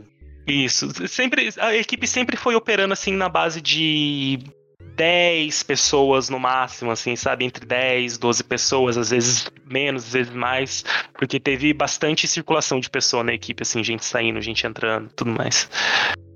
É... E assim, para concluir, né, o pensamento, a diferença do que eu fazia quando eu comecei e o que eu fazia agora, é, como comentei, né, fui crescendo, fazendo coisas diferentes, em áreas diferentes, mas ainda relacionada à parte criativa e à parte de arte. E hoje em dia é, eu sou assim o lead de arte da equipe, né? A gente fala diretor de arte, mas é um, é um termo meio estranho de usar para mim, porque eu não sinto que eu tô tipo dirigindo, sabe? Mas eu meio que, que, que muitas vezes sou o, o lead, né, o artista principal, né, eles ainda contam comigo para o que precisassem estabelecer de arte. Então, quem dá os feedbacks principais em questão de alteração de arte, em questão de identidade visual, é, geralmente sou eu. E agora que a gente saiu do Terraria e está movendo para um projeto novo, né, em que uh. todo mundo vai ter, vai ter a poss possibilidade de começar do zero, porque o Terraria ele foi um projeto que a galera foi caindo de paraquedas, né, porque ele já existia. Uhum. É, eu vou ser o encarregado de liderar mesmo a equipe, a parte artística da equipe. Então, atualmente eu estou assim desenvolvendo é, tipo material de referência, de estudo para galera é, fazendo feedback, sabe? Passando, que tipo. Visual, né? É, passando, tipo, tarefas para os caras desenvolverem estilo, desenvolver consistência visual, né? Passando feedback, essas coisas assim. E aí então, gente... agora sim você tá fazendo. É, isso, agora, agora sim. De arte, né? É, isso, pode... agora daqui para frente, assim, eu meio que tô sendo encarregado de estabelecer a identidade visual mesmo de projetos futuros e tal. O Terraria, quando a gente entrou, ele meio que já tinha um formatinho, ele já tinha um visual específico, que a gente pegou e foi adaptando com o tempo, a gente foi tentando melhorar ele com o tempo. É, desenvolver em cima dele, né, criar coisas novas em cima daquele estilo, desenvolver aquela identidade que já existia, que originalmente partiu assim da cabeça do Ed Git e dos colaboradores dele lá no começo do jogo. Mas para jogos futuros vai ser assim, novo, folha branca e a gente vai começar já com, com a cabeça livre assim para pensar em, em coisas novas, né? Que aí vai entrar Temos... mais esse papel de direção mesmo. Temos spoilers ou não? Cara, não posso mostrar nada.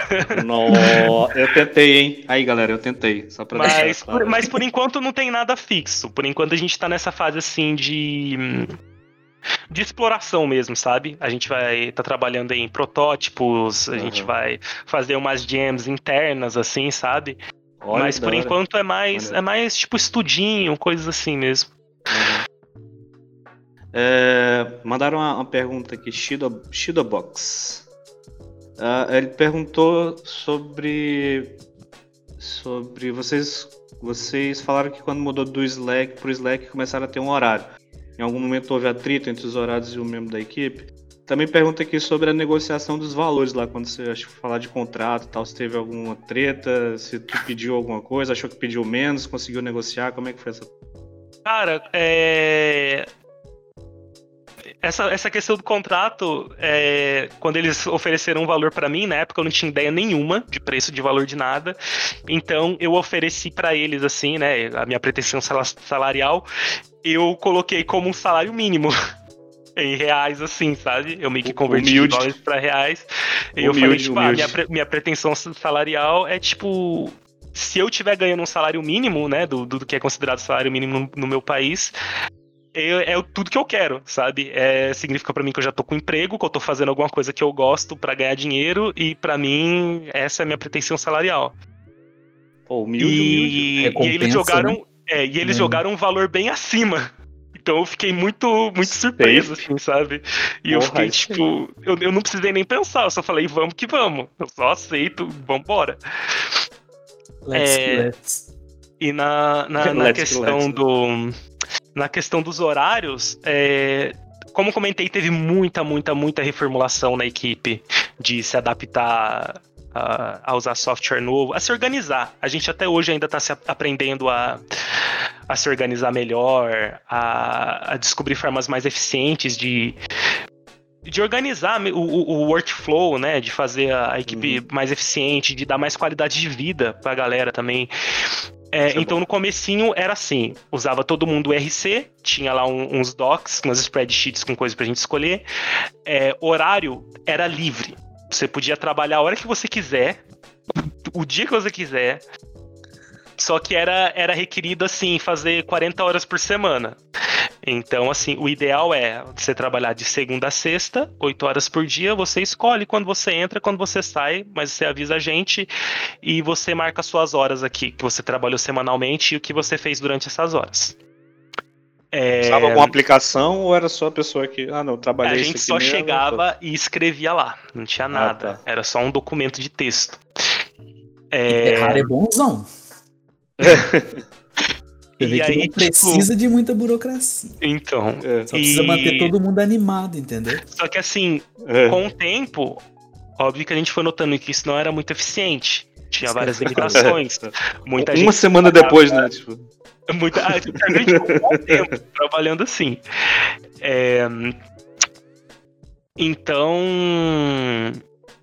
Um... Nossa, eu, eu me perdi aqui na lei de raciocínio. É, enfim, a gente que não, era muito, que não era muito eficiente.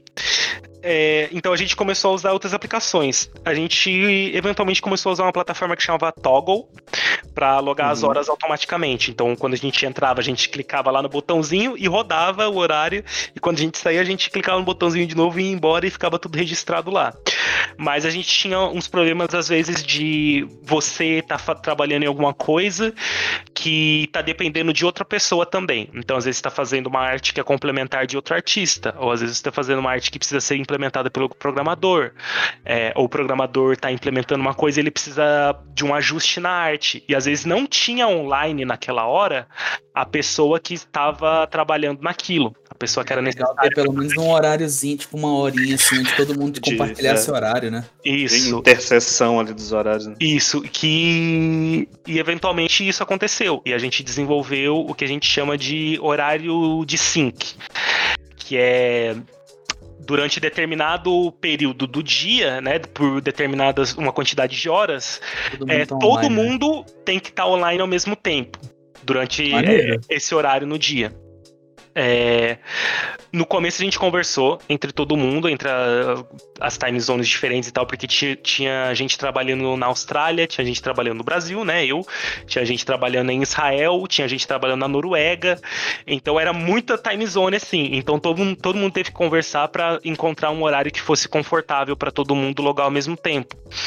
É, então, por um tempo, todo mundo entrava no mesmo horário e saía no mesmo horário. É, acho que nessa época a gente já tinha migrado para o Slack também, para a comunicação ficar um pouquinho mais limpa, compartilhamento de arquivo ficar um pouco mais organizado.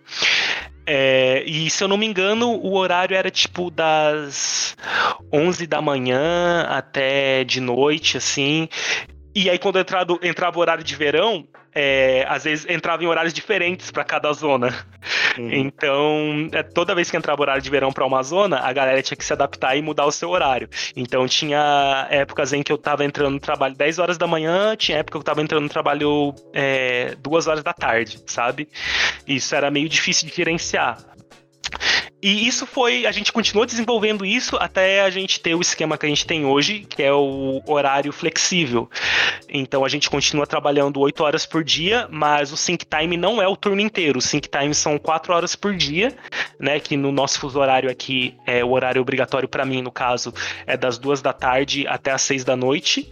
E aí eu posso escolher se eu quero fazer 4 horas depois das 6, 4 horas antes das 2, às vezes eu posso começar a trabalhar 10 da manhã, às vezes eu posso começar a trabalhar só às duas e terminar só às 10 da noite, sabe? Aí isso ajuda a gente a a se organizar melhor, sabe? E ajuda a nossa produtividade também, porque se a gente tem algum outro compromisso, a gente pode reajustar os nossos horários, né, para estar tá online durante aquelas quatro horinhas do sync.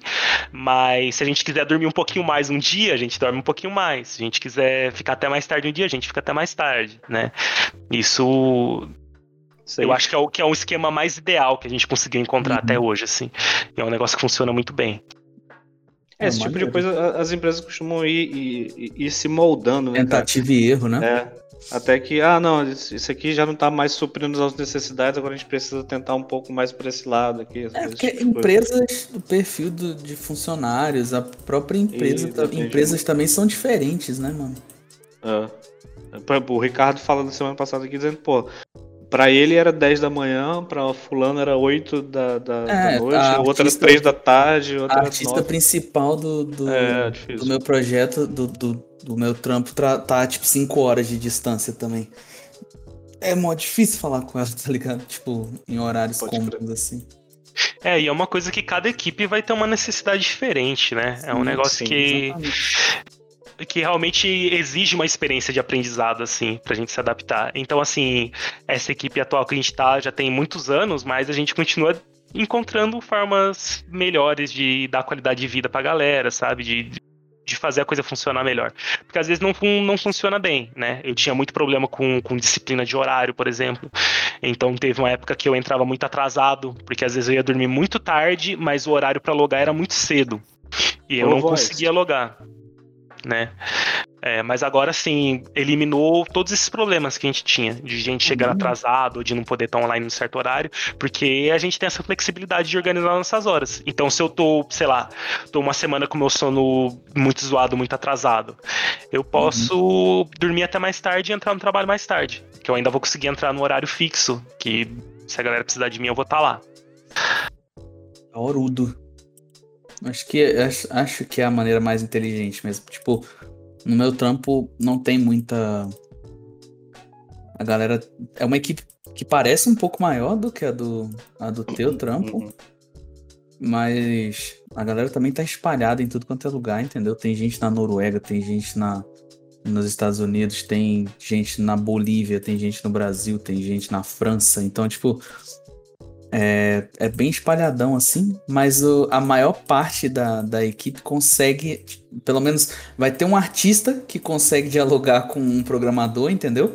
E os uhum. artistas eles se mantêm bem sincronizados assim. Então, tipo assim, não foi necessário fazer essa, essa agenda é, com horário sincronizado e tudo isso, mas ainda funciona, saca? Tipo, muito bem porque a, porque a gente precisa. Então, tipo, é questão de testar mesmo, ver qual o perfil de, dos funcionários, como eles compõem a estrutura da empresa mesmo. Uhum. Tem mais alguma perguntinha? Aqui, perguntaram do box de novo. Perguntam, e perto das, das grandes atualizações, como vocês lidavam com crunch? Se é que existia crunch?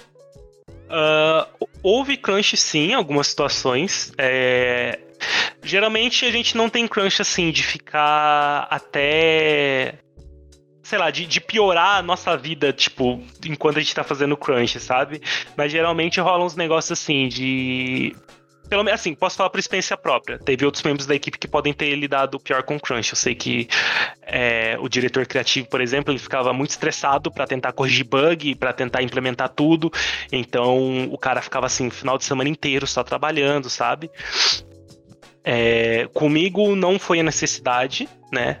Uh, acho que nesse, nesse departamento departamento de arte era um pouco mais tranquilo, mas geralmente nesses períodos de grande atualização e de crunch, é, a galera só exigia mais que a gente ficasse disponível para caso surgisse alguma coisa urgente. Então, eu costumava ficar mais atento e mais disponível para se precisasse corrigir alguma coisa mais rápido, ou se precisasse de um, de um asset ali, eu estava disponível para poder fazer, mas geralmente nunca era coisa muito que ia demandar muito, sabe? Do, do tempo livre, assim, que eu poderia estar tá descansando.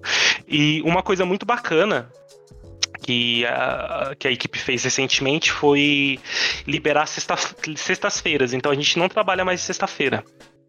É, a gente tem, costuma ter sexta-feira livre. É, se a gente quiser trabalhar, a gente trabalha. Se a gente não quiser, a gente não trabalha. A gente pode deixar para semana que vem. Às vezes a gente está empolgado com algum projeto, é. aí na sexta-feira a gente termina ali só para fechar a semana direitinho, mas não se torna obrigatório. Só que quando a gente está nesses períodos assim de, de de maior requisição de tempo da equipe, tipo o período de crunch mesmo, de atualização, aí a, a sexta-feira deixa de ser opcional. Aí sexta-feira a gente trabalha normal, como se fosse um dia normal, sabe? Isso aconteceu agora nessa última atualização. Rolou é, também uma férias coletiva, né? Isso, e sempre depois rola, rola essa férias e tal. E... Isso é maneiro. Isso é da hora, isso é da hora. É, tem, tem um, tem um que ali de preocupação também. Como você falou, eu imagino hum. que a galera esteja preocupada porque, pô, equipe saudável, equipe rende mais, né? Sim, sim. Mas esse, esse negócio da sexta-feira e do horário flexível, para mim é tipo. Tá perfeito já, sabe? É um negócio que funciona muito bem pra gente, é um negócio que dá pra gente descansar bastante do trabalho. É, é um esquema muito bacana. Um esquema que funciona muito bem pra gente, né? Pra nossa equipe. Eu falei como se fosse fácil também manter a equipe motivada e tudo isso, né? Mas, Nossa, assim, é muito difícil. Eu acho que isso aí já é bastante coisa, na real. Bom, isso aí é, é uma parada que me mantém, me manteria motivado, definitivamente. Uhum. É porque é foda, Mas é muito difícil, cara, realmente. Eu tenho muito problema, porque eu me mantenho motivado com facilidade se o trampo for uma parada, se for minimamente uma parada que eu curto fazer, sacou? Uhum. Eu também. Já mas eu também perco, a, mas eu também perco a motivação muito fácil, assim, nesse eu acho que eu não, tá ligado? É, não, é, é mais porque o lance do, do, déficit de atenção que eu realmente também tenho. Assim, é. Então, tipo, pô, é, é motivação é pra mim é um, é um sério caso. É. é. A gente até chegou a comentar semana passada, né, no, no talk do, do Ricardo então? sobre o lance de, uhum. às vezes, conseguir separar o tempo pessoal nosso do tempo de trabalho, sim, né? Sim. Uh, Marvino perguntou aqui, acho que isso foi para todos. Como vocês lidam com as frustrações e contornam esses problemas, né? Com, com artes que não fluem ou algo que vocês pensam e na execução não fica como planejado? Ah, eu deito no chão e choro, velho. É. é. isso. Procedimento é assim, padrão, né? Aquelas perguntas que a galera acha que vai ter uma resposta fácil e não tem, tá ligado? Tipo assim, frustração é frustração. Quando alguma coisa que eu faço não tá funcionando antes dela sair. É, ou então quando eu acho que ela vai sair de um jeito eu concluo e ela tá de outro, tipo, uhum. eu reservo um tempo para ficar deprimido. É isso. Eu é, fico frustração deprimido. é. Vai, vai, vai. Não, é isso. Tipo, não tem muita solução para mim. Existe maneiras de, de você contornar isso.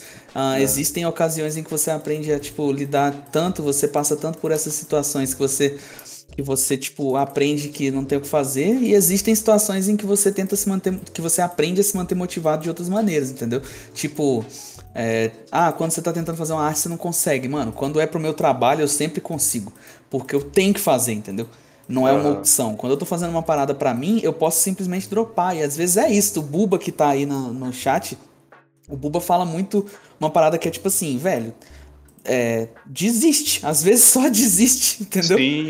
Desistir é tão bom. Tá eu ia falar isso, eu ia falar um pouco disso também, assim, tipo. É, é uma coisa que eu falo muito, assim, frustração, é, é, expectativa só gera frustração. Porque nada mais é frustração do que porque você gerou expectativa em cima de alguma coisa que você não tinha tanta certeza que ia acontecer ou não. Aí você vai lá e se frustra, saca? Uh, então, assim, tem, é como você falou, tem várias formas da gente contornar isso, né? Sei lá, tipo, a gente uhum. pode ir desde uma análise de risco super complicada, super complexa para mitigar ali tudo Sim. que pode vir a dar erro, né? Fazer um doutor, Até... doutor estranho Isso, ali. Exatamente. Ou só mesmo, sei lá, cara, entender que aquilo não deu certo e passar para frente, sacou? É, e tem ocasiões que, assim, vai ser opcional você lidar com aquilo, então, é. às vezes, se é opcional pra caramba tu lidar com aquilo, você pode só desistir. E se não Sim. é opcional, é, é só você pensar no porquê você de não faz da melhor forma, você trabalha. É, da melhor então, forma. Você tem que trabalhar, você tem que ganhar dinheiro no fim do mês, você tem que, tipo, ajudar a tua equipe, entendeu? Você tem que fornecer alguma parada que alguém tá criando é, uma expectativa pro que você tá fazendo, mesmo que você não esteja encontrando muita motivação, velho, a motivação tem que ser só concluir, às vezes, entendeu? Às vezes é, a gente tem que fazer tem forçado, uma, né? É, tem, tem, uma parada que, que costuma funcionar muito, assim, na, nas equipes que eu já trabalhei e tudo mais. A galera que trabalha com ágil conhece mais isso, mas assim, é, é, é honestidade e, e, feedback constante. Então, cara, você vai falar ali para sua equipe, cara, eu tô com um bloqueio, eu não estou conseguindo evoluir daqui, né? E, e, e, o que o ágil pressupõe é que quando você bate esse papo, assim, existe uma, uma remoção de bloqueios, né? Por assim dizer. Sim. Então, tipo, ah, eu não tô conseguindo. botar pra fora, que é tipo Isso, tirar um puta exato. peso de você não tá conseguindo fazer das suas costas, quanto de, de, de ter uma, uma, uma visão diferente de sobre aquilo. Pessoas, é, a respeito daquilo, entendeu? Isso. E você vai ter uma visão diferente daquilo. Às vezes nem era um bicho de sete cabeças, mas é só porque você tava olhando por uma perspectiva equivocada, sacou? Uh, uh, e aí, mais gente sabendo daquele seu bloqueio, talvez alguém consiga uh, tentar ali ou mitigar aquele, aquele bloqueio. E... É, no, no, no vai, meu vai. trabalho, a gente tem um processo que chama stand-up. Não é stand-up stand né? comedy. É um, stand um negócio meeting, que, tipo, né? Todo, todo dia, é, quando você começa o seu turno, existe um canal chamado Stand Up, que você chega e descreve o que você fez ontem, o que você planeja fazer hoje, e se você tá com alguma barreira, com alguma dificuldade para para fazer o trabalho que você está fazendo atualmente, você descreve ali. Que a galera Sim. vai tentar conversar com né? você e te ajudar. Então, se você está com um bloqueio criativo. É o divã de desabafos aqui Você vai, você vai e fala. É, ontem, sei lá, eu não consegui fazer muita coisa, hoje eu preciso terminar aquilo que eu estava fazendo ontem. E eu tô tendo esse problema que eu não tô conseguindo essa coisa que não tá saindo. Não tô conseguindo me inspirar pra fazer essa arte, não tô sabendo o que fazer. E aí você joga isso na galera e você pode conversar. Às vezes você pode Exatamente. passar essa tarefa para outra pessoa e trabalhar alguma coisa diferente. É, às vezes você tá colocando muita pressão em si mesmo, mas você falando isso, a galera, tipo, passa a prioridade disso, fala, tá bom, a gente trabalha em outra coisa agora e depois você faz isso. É, o demonstra Cara, compreensão. E às vezes demonstrarem compreensão é, por, pelo seu problema já te ajuda a se sentir mais motivado, entendeu? É, e o lance de mudar a perspectiva é muito importante, porque assim, eu já passei por, por isso em alguns, em alguns, em alguns trabalhos. Tipo, tá bloqueado porque eu não conseguia fazer uma sombra tal, isso aqui. Aí, aí o cara, o programador fala não, cara, relaxa com isso, não precisa botar sombra aí, eu boto no código, saca? Já é um tipo de remoção de bloqueio e que isso ia me frustrar muito por não estar tá conseguindo aplicar de uma maneira satisfatória na minha cabeça, né? Uhum. Às vezes tem, tem, tipo, às vezes tem o fato de que não é um grande de um problema você não tá conseguindo fazer alguma coisa, saca? Tipo, não é um uhum. big de um problema. É um bagulho que você sabe que você vai ter um respiro e aí daqui a pouco você consegue fazer. Só que a, a, o problema maior é o problema que você cria por não estar tá conseguindo lidar com um problema menor. Exatamente. E aí você fica tipo, caralho, a equipe vai ficar bolado, ou então os caras não vão me entender se eu chegar e falar que eu não tô conseguindo, ou então, tipo, eu vou pegar feedback, os caras vão reclamar, e aí você vai é. lá e fala pra eles, eles vão e falam assim, não, de boa. Aí pronto. Aí o problema menor desapare... o maior desaparece e o menor desaparece com o tempo também, entendeu? É, às vezes e o primeiro melhor... passo é igual as drogas, né? É admitir. Né? Então, Isso. Eu achei que era usar. E, cara, e é difícil. Pode parecer um negócio bem óbvio, mas às vezes é muito difícil dar o braço a torcer. Sim, é muito total. difícil a gente conseguir é, entrar num, num espaço mental em que a gente consegue identificar qual que é o nosso problema, que a gente consegue identificar, pô, isso daqui não tá dando certo porque eu não tenho habilidade para fazer isso agora, ou porque eu não tenho inspiração para fazer isso agora. Às vezes a gente não consegue separar isso. Mano, é horrível assumir incapacidades, velho. Horrível. Isso, é tipo horrível você assumir incapacidade. Só que Mas é, é uma puta soft skill, cara. É, é, mas isso é uma puta soft skill, tá? Dizendo muito, pra galera que também não, não tem tanto, não tem tanto, enfim, não, não, trabalhou muito ainda, tá entrando no mercado agora tal. É uma puta soft skill assim a desenvolver. É admitir que você pode estar errado, né? Admitir que a sua visão pode estar equivocada, saca? Pedir ajuda, saca? Pedir ajuda. Você não precisa saber fazer tudo, né? Tipo, tipo mano, de cara eu já não sei fazer isso aqui. Como, você, como que eu faço? Tipo, como isso. você acha que seria melhor fazer, entendeu? Eu acho que foi Exatamente. uma das formas que eu, mais, que eu mais comecei a evoluir na minha arte era admitindo que eu não era capaz de fazer certas coisas e perguntando para artistas que eu tinha ali à disposição no Twitter, por exemplo, como é que eles faziam assim. Ou então analisar e ver como é que eles resolviam alguns, algumas coisas. Assim. Tipo, isso me deu, foi, me deu, é, eu tenho certeza absoluta que me deu um degrauzinho a mais assim. Total. É, quando eu, assim, é bizarro que há cinco anos atrás, quando eu comecei a usar o Twitter, era bem mais difícil. Assim, Teve uns caras que começaram a usar junto comigo, assim, uns malucos com quem eu tive umas experiências iniciais lá, assim, de mexer com pixel art. Hoje em dia os caras estão, tipo, na Yacht Club Games, entendeu? E é tudo crer, trocando ideia, saca? É tudo trocar ideia. Eu vi um monte morrendo no meio do caminho também. Também. Sacou? É, eu achando mas... que o Gabe era gringo, vou contar essa história sempre, né? Cheguei lá no, no, na, na, mensagem dele, did you know e tal, bababá, ele falou, porra, moro na, moro na glória, porra, que isso? Os caras, how do you do nas minhas mensagens?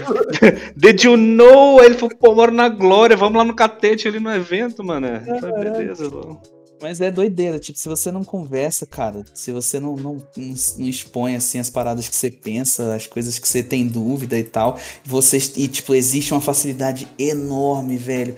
Existe uma, ao invés de você chegar no cara e perguntar pro cara qual programa que ele usa, troca uma ideia, mano.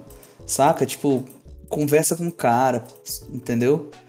Tipo, Uhum. pergunta, vai além, entendeu? Não precisa. Primeiro, você não precisa ter medo, porque o cara, tipo, provavelmente. Se ele for um maluco lá das antigonas, provavelmente ele gostaria de ter oportunidade, de ter tido a oportunidade que você tá tendo de conseguir um contato mais, mais objetivo, assim, direto com as pessoas que inspiravam ele, entendeu? E se você é um maluco. Você tem a oportunidade de falar com os caras assim, enche o É. saco. Assim, tem um nível de encher o saco que não, entendeu? Mas Pra o galera, resto- pra galera que já tá aqui acompanhando no Voice, tem um monte de gente, já agradeço, já de bate-pronto. É, o canal, o IP, é a casa de vocês, cara. Utilizem esse canal, sério mesmo, porque vocês têm à disposição aqui nesse, nesse servidor É, um mano, monte é- de gente, cara, E, tipo, para capacitadíssima de parada vocês de, conseguindo feedback. para com essa parada de chegar e, e, tipo assim. É só se comunicar quando você tem que, tipo, mostrar alguma coisa, entendeu? Tipo, eu Exatamente. não tô falando que vocês não podem, exatamente. que vocês não podem absorver é, o, o quanto vocês acham que precisam da, da comunidade. Não existe isso, saca? Mas o simples fato de você falar pra um cara que tá, que tá postando uma arte ali, que, que o Paulo uma vez levantou essa questão de tipo assim, ah, te- às vezes eu tenho medo de absorver muito daqui da comunidade e não doar. Mano, o simples fato de você, é, quando você compartilha uma arte sua aberto a receber um feedback, você tá doando, entendeu? Exatamente. Porque, porque, cara, o cara que chega lá, dropa a arte dele e pica a mula, esse cara é o cara que não tá doando nada, saca? Se você tá dando espaço pra alguém comentar alguma coisa que você fez, pra alguém, tipo, analisar a tua arte, pra alguém ir mais a fundo do que só olhar e. ah, sei lá, esse cara tá querendo um like, pronto, você já tá fazendo alguém pensar a respeito das coisas que você produziu. E se você chega pra um cara e fala assim, maneiro, acabou. Você já contribuiu pra caralho, entendeu? Você falar que o, que o desenho do cara tá maneiro, você já tá contribuindo, saca? Não, não sai dessa de, ah, vou, vou me trancar aqui em, em servidores do Discord e aí quando aparecer, quando eu fizer alguma coisa, eu dropo em tudo quanto é servidor e pico a mula e espero os biscoitos, velho. Aham. Tipo, você tem muito mais a ganhar se você fizer. Não tô falando que você não pode ser biscoiteiro, mas, pô, seja um biscoiteiro educado, tá ligado? Seja um Pelo menos biscoiteiro consistente, pelo- entendeu? Pelo menos traduz do inglês, né? É, É, enfim, mano. por ah, favor, velho. Aff, tá Mas, assim, teve- inglês, velho. Teve um troço que eu. Teve uma, teve uma frase que eu, que eu absorvi assim e, e- e gosto de utilizar muito, cara. É que assim, tem muita gente que esconde ideia, tem muita gente que não gosta de compartilhar arte porque a galera acha que vai roubar, porque vai pegar o seu estilo, sei lá.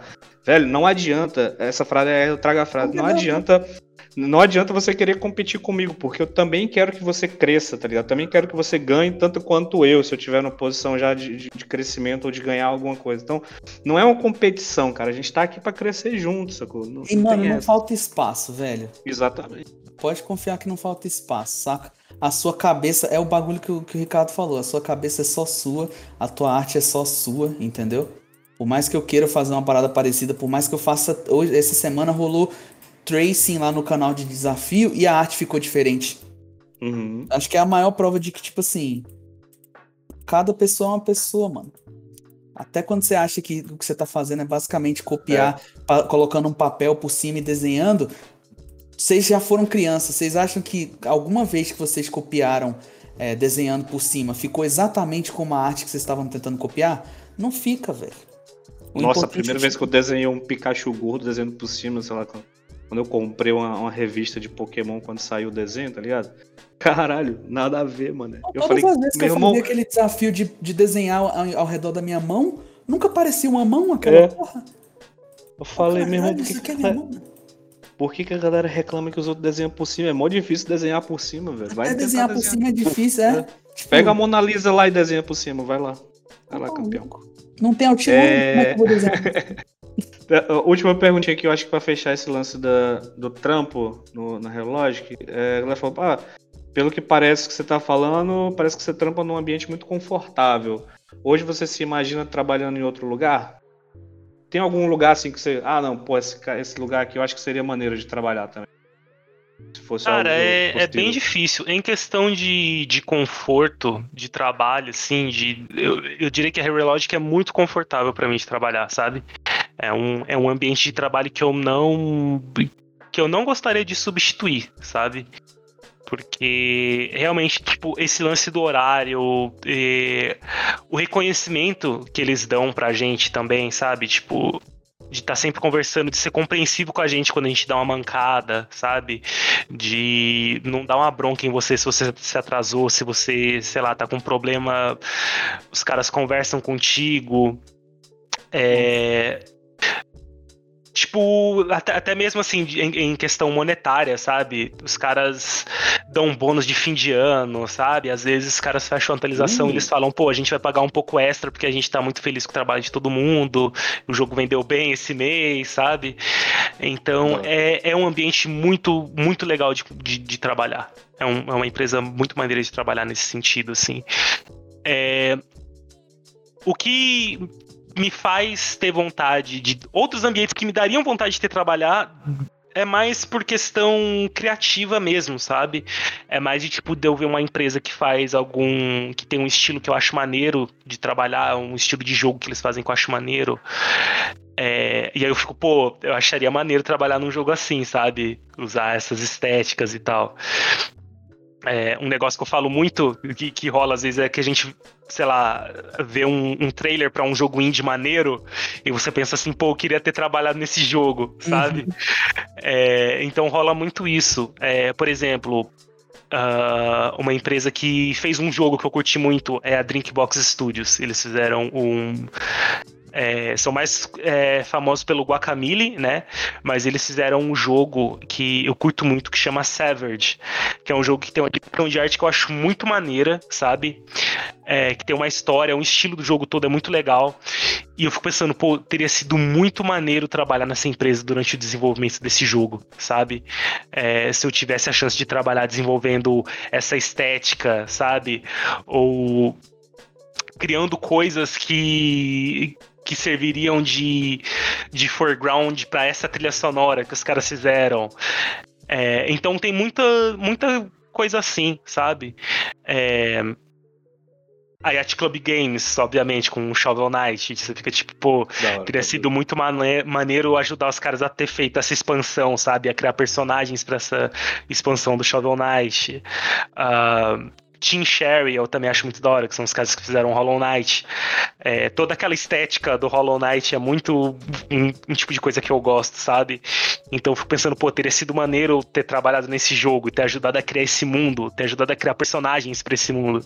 Então muitas vezes a minha. A minha é, a minha ideia, né, minha, minha vontade de ter trabalhado em um ambiente diferente é mais por isso. É mais É por mais questão pelo de. projeto, menos pela, pela Isso, é mais pelo né? interesse nos tipos de projeto que, a- que, esses- que essa galera desenvolveu, mais interesse nessa parte criativa do que na questão de ambiente mesmo, sabe? Mas em- porque em questão de ambiente mesmo, de estar confortável com é, o ambiente de trabalho, eu tô muito, muito, muito confortável mesmo com o ambiente de trabalho que eu tenho atualmente.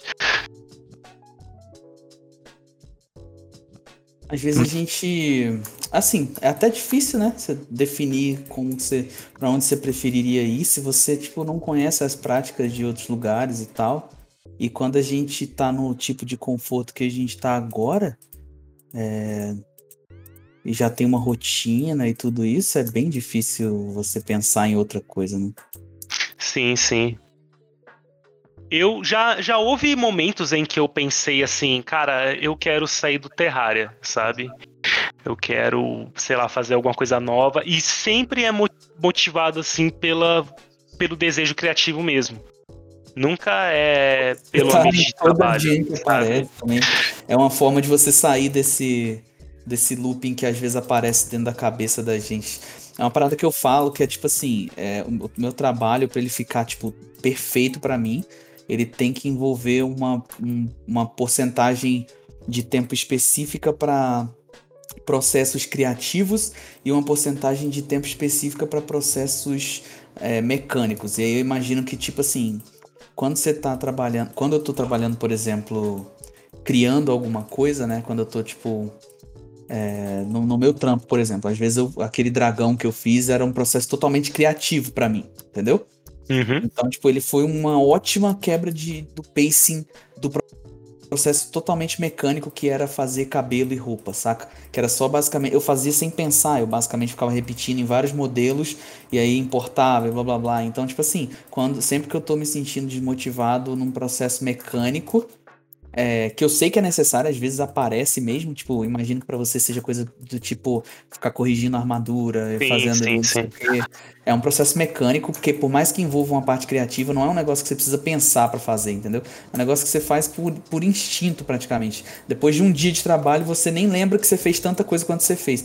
E a outra parte é a parte criativa, que é alguém chegar para você e falar: ah, a gente tem um monstro que a gente quer fazer, um boss que a gente quer fazer, e a gente precisa que você idealize visualmente e tal. Esse equilíbrio é é hora, né? muito importante, entendeu? E por Mas mais que eu até falou, pô, a tá- ideia de tá eu indo- lá e faz um dragão, eu, eu ainda fico tipo É. assim, beleza, mas depois eu, eu, eu vou ficar muito cansado criativamente desse dragão aqui. Eu vou querer desenhar umas, umas coisinhas que, tipo, só ocupem meu tempo mesmo e não, e não necessariamente, tipo, me façam ter que ficar é, me esforçando criativamente, entendeu? Sim, Mas o- totalmente. O lance do projeto novo vem aí pra te dar uma, uma sobrevida. É, também, mano. nessa parada. Isso, isso. É, eu, eu tô bastante empolgado com, com a ideia do projeto novo. É um negócio assim que a gente já tem expectativas já há muitos anos, sabe? De Da hora. pô, vamos terminar a Terraria pra trabalhar em um negócio novo e renovar energia. Que é por causa disso mesmo, de pô, ter liberdade pra criar um negócio. Ainda mais agora que eu tenho a possibilidade de ser o lead de arte mesmo. De pô, desenvolver um negócio com uma identidade visual que eu acho maneiro, sabe? Botar mais ideia pra fora, né? Isso é foda. É. mas assim, independente disso, eu ainda tenho os meus interesses e minhas ambições próprias de querer fazer os meus próprios jogos. Eu ainda tenho as minhas próprias ideias, sabe? É, eu falo com a galera assim que até hoje eu não fiz é, o meu jogo, sabe? O jogo que eu quero fazer, que eu sinto que me represente, assim, criativamente, né? Porque a gente geralmente, sei lá, não arranja o tempo ou não consegue se comprometer a fazer porque a gente pensa que não tá preparado. Então.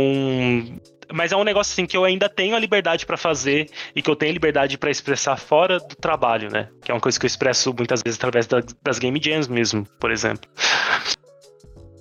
É, eu acho maneiro por causa disso. Você sempre vai ter, quando se for uma parada bem provisória, você sempre vai ter a oportunidade de, de voltar pra uma game jam aí, fazer alguma coisa que te interesse de alguma maneira, botar pra fora essa parte criativa, É. entendeu?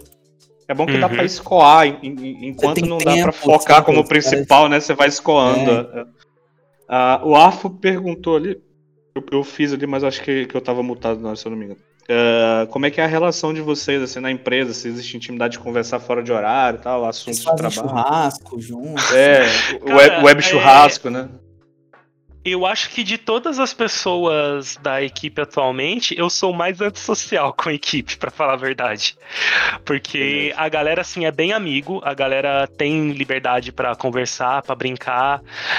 A galera joga junto, sabe? Existem canais lá no Slack especificamente só pra, só pra interagir fora do trabalho mesmo, pra falar de, de assunto aleatório, pra falar de videogame, pra falar sobre sua vida. A galera interage muito falando sobre a vida pessoal, compartilha foto, é, fala sobre coisas que eles estão jogando. Às vezes a galera tá tendo uns papos lá aleatórios sobre coisas que estão rolando no mundo mesmo, notícia, política, sabe? É, Chegar lá Então, no a canal e falar, e aí galera, vocês estão acompanhando a CPI? então, se eu chegar lá e começar a puxar esse assunto, a galera vai conversar sobre, tá ligado? É, então existe essa relação de, de amizade entre a galera da equipe. Eu sinto que eu sou mais antissocial com eles da equipe, porque é, eu confesso que me drena um pouco, às vezes, passar o dia conversando com a galera do trabalho sobre coisas do trabalho, ainda mais conversando em inglês, né? Que é, por mais que a gente consiga é, escrever e às vezes conversar fluentemente, é um negócio que às vezes cansa você não conseguir se expressar exatamente da forma que você é, né? É, Nossa, eu me- então, eu me frustro muito com isso, cara. É, então, e, então às vezes isso Eu, um cansa. mega empresário, sempre que eu começo a falar inglês, velho, é tipo isso, né? realmente tem, tem essa, essa coisa, é engraçado. É meio que a gente não, personalidade, né? a gente É, não já- já cai um- Já cai um totalmente, né? terninho e um pullover em você automaticamente, né? Ou então Tipo, eu viro crer. um thug, velho, do, É. do, É um thug, um thug, pode crer. Eu, no Os caso, sou, a, a gente eu, no faz, caso, sou o Joel a Santana. faz, né? É a mesma coisa. É, É, as referências que a gente tem, as brincadeiras que a gente faz não, não é igual, saca? a Nossa, gente isso é tem muito a- diferente. aquela personalidade separada do trabalho. Então, quando eu brinco com a galera, eu converso sobre coisas da minha vida pessoal, eu tô conversando meio com, a- com aquela personalidade que eu Ah, uso pra entendi. conversar com eles, Uhum. mas meio que cansa você tentar manter essa, essa sua versão, né? Não que não seja você, também é você. É uma parte Sim. sua que tá ali interagindo com os caras. Mas é uma parte sua que você faz, faz um pouco mais de esforço pra interagir naturalmente, pra ter, para desenvolver esses vínculos dessa amizade. Então eu passo um, um pouco menos de tempo ali, até menos tempo do que eu gostaria, sabe? Uhum. Mas é uma coisa que, que assim, eu tenho que separar. Né? Então eu acabo não ficando muito tempo. Às vezes, quando eu tô empolgado com uma, uma coisa que eles também estão empolgados, eu vou lá e converso com eles, e desenvolvo essa intimidade e tal, sabe? Como é com a tua. Como é com a tua equipe, assim, as pessoas, a galera de arte? tá? Porque eu, por exemplo, com a, com a galera lá de, de design do, do meu trampo, a gente tem um grupinho assim, e, tipo, eventualmente a gente, a gente entrelaça os assuntos de trabalho com, com gostos pessoais de arte que a gente acompanha, clipes, sei lá, que a gente tá vendo que tem uma estética legal. E vira e mexe, a gente tá conversando de madrugada sobre a parada, assim, não, não liga muito pro, pro horário, saca? Não sei, mas como é lá com a Aham. tua? Ah, vez ou outra eu converso assim, em assuntos mais pessoais com, com uma pessoa da equipe ou outra. Dentro da área de arte, é, eu tenho mais intimidade com. Assim, ao decorrer dos anos eu tive mais intimidade com algumas pessoas do que com outras. Atualmente, por exemplo, já que a gente é uma equipe de três artistas, um dos artistas eu tenho mais intimidade do que o outro, né? Uhum. É, não só isso, mas às vezes a gente tem problemas é, de conflitos ideológicos também. De tipo, a pessoa Ah, é, ter gostos muito específicos, gostar de uma estética, ou ter até mesmo opiniões é, é mais sobre coisas da vida mesmo, sabe? Que a gente Uhum. discorda e que acaba não tendo uma intimidade maior por causa disso, sabe? Por ter essa- essas diferenças. É, mas é uma coisa assim que na hora de trabalhar, de realizar o trabalho mesmo, tem vezes que afeta também, tem vezes que, que é um negócio que respinga um pouco no trabalho, de às vezes você ter, sei lá, ter bolado um design que é um negócio que você gosta muito, que tem uma identidade que pessoalmente você gosta, mas que o resto da equipe não gostou, né? E isso às vezes rola um conflito ideológico, rola uns conflitos de ego, sabe? De, de alguém fazer alguma coisa que a galera não gostou muito e a pessoa fica meio magoada e tal. Porque no fim tem personalidades diferentes, cada um tem seus problemas, cada um É, tem a sua forma de, de se expressar e de lidar, e às vezes vão bater cabeça, sabe? E nessa mesma raciocínio, é impossível você ser super amigão de todo mundo também. Tem pessoas que você não, não vai se dar bem e você não vai fazer muita questão de conversar fora do trabalho. Porque vocês não têm interesse muito em comum, sabe? Então eu sinto que isso rola na equipe sim, em um, em um certo nível, às vezes para um nível até que é, de uma forma até negativa, sabe? De uma forma que às vezes a gente tem que, tipo, tentar superar um pouco essas diferenças para conseguir trabalhar numa boa. É, tem que existir uma certa disponibilidade de todos os lados, assim, cara. Não dá pra Sim, ser sim. preto no branco. né? Ah, deixa eu mudar aqui uma das perguntas que eu fiz, né? Se existe algum lugar que você gostaria de trabalhar, o Buba sugeriu aqui perguntar se existe alguém que você gostaria de trabalhar, assim, alguém que te inspira, alguém que tu admira e tal, gostaria de trampar num, num projeto. Cara, é. Eu gosto muito, eu sou muito fã de, de música, velho. Eu sou apaixonadíssimo por música, por trilha sonora, por produção musical, né? Por desenvolvimento de música para jogo. Então tem, assim, muito, muito, muito compositor de, de música com quem eu gostaria de trabalhar, né? É, um desses compositores, ou compositoras no caso, eu conheço, e é amiga minha, que é a Sária. Uh, Não sei se ela tá aí. É, já falei pra ela muitas vezes, tipo, meu, eu quero muito fazer um jogo com você, eu quero fazer um jogo com a trilha sonora sua.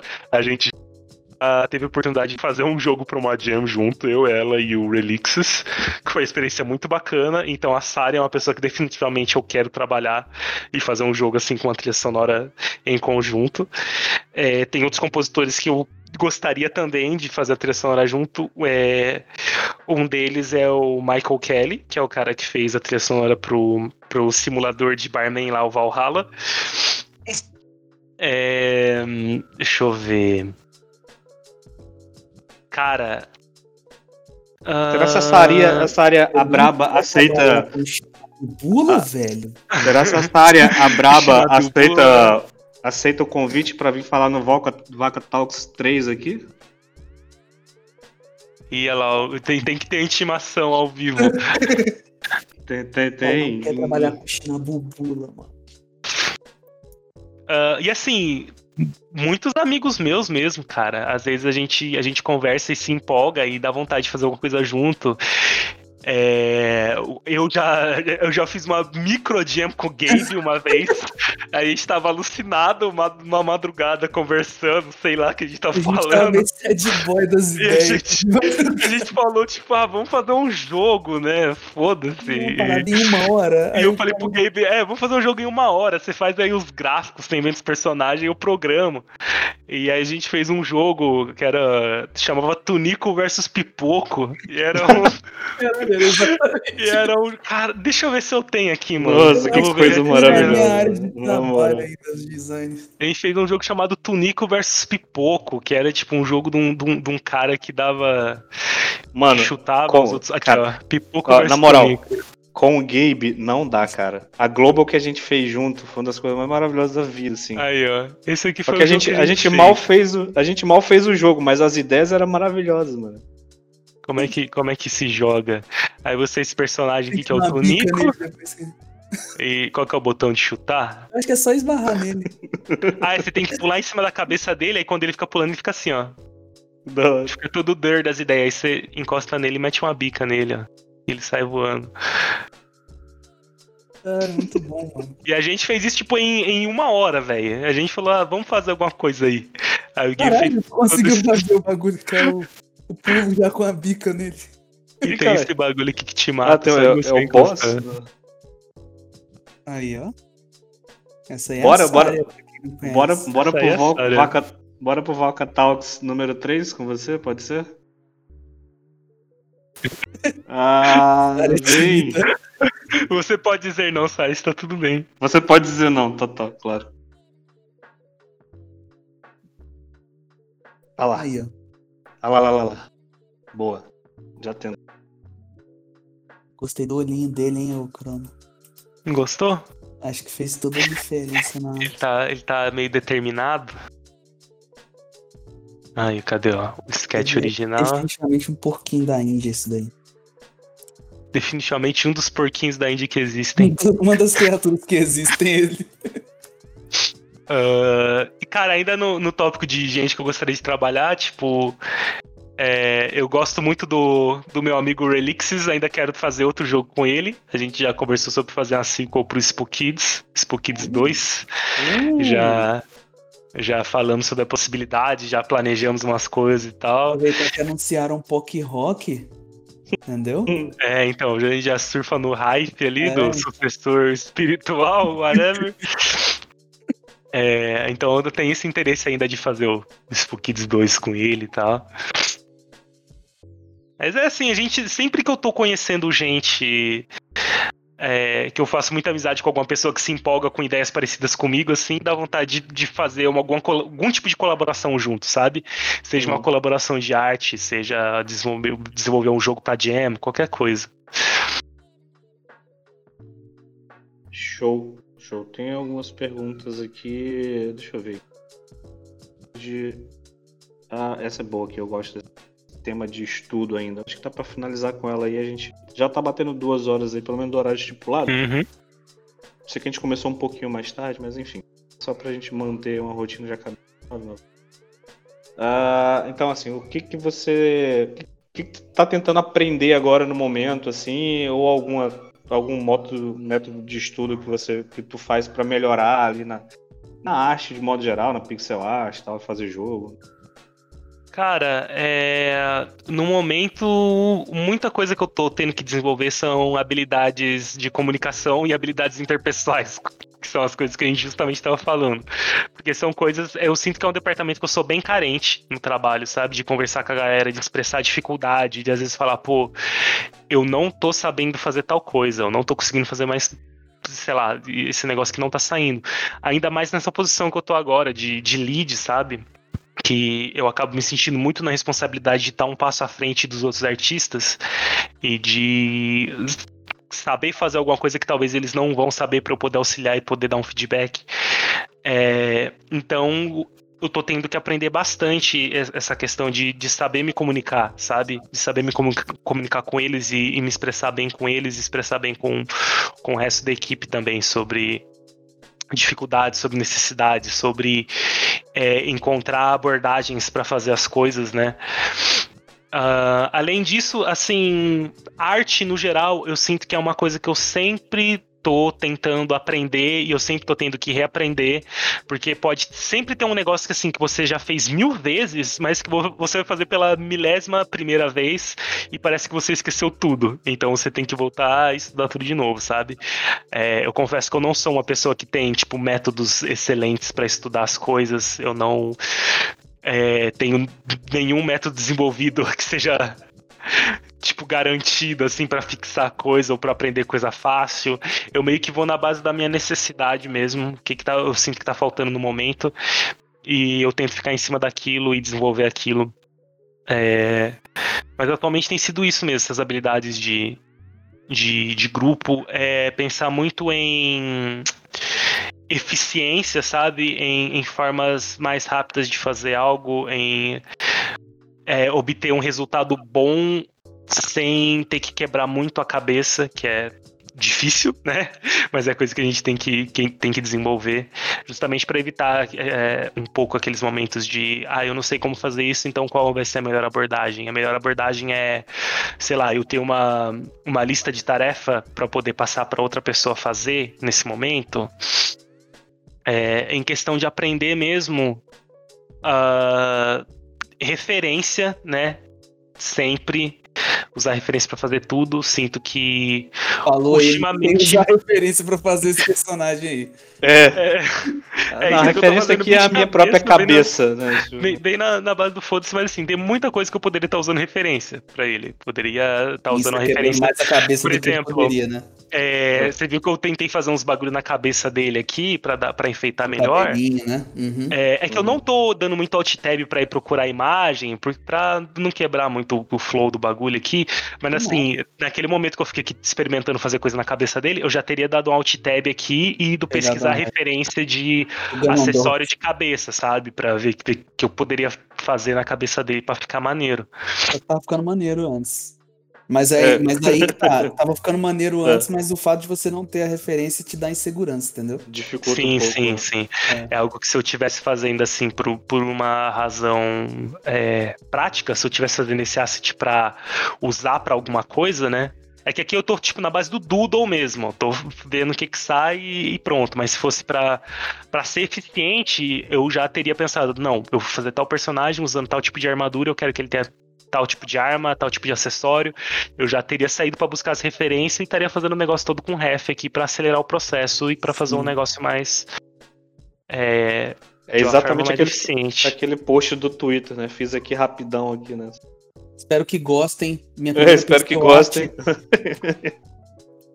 Ai, é, a, frustração, é... a, frustração, da pessoa começando a fazer pixel art e olhando aqui, ah, pô, é, é que assim, isso daqui que eu tô fazendo aqui agora é minha comfort zone também. Hum. É, personagem de fantasia, é, o, o aspecto de bichinho, usando cores da minha paleta, sabe? Tipo, numa pose que eu já desenhei bastante. Então tem muito isso, né? É minha zona de conforto total.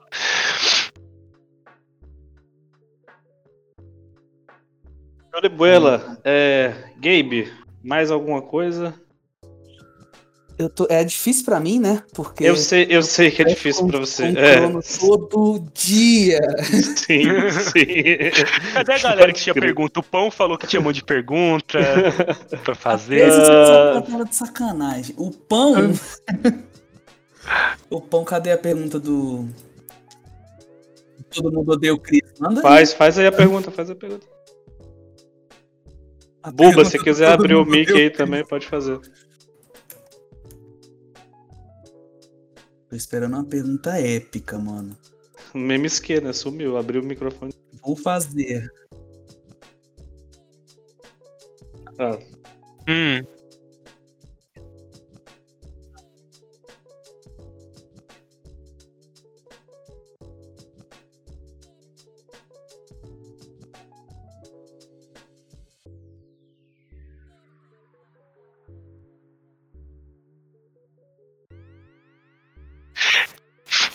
Uva hoje, uva amanhã e uva pra sempre.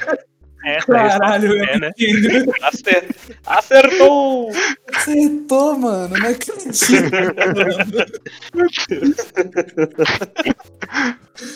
Caralho.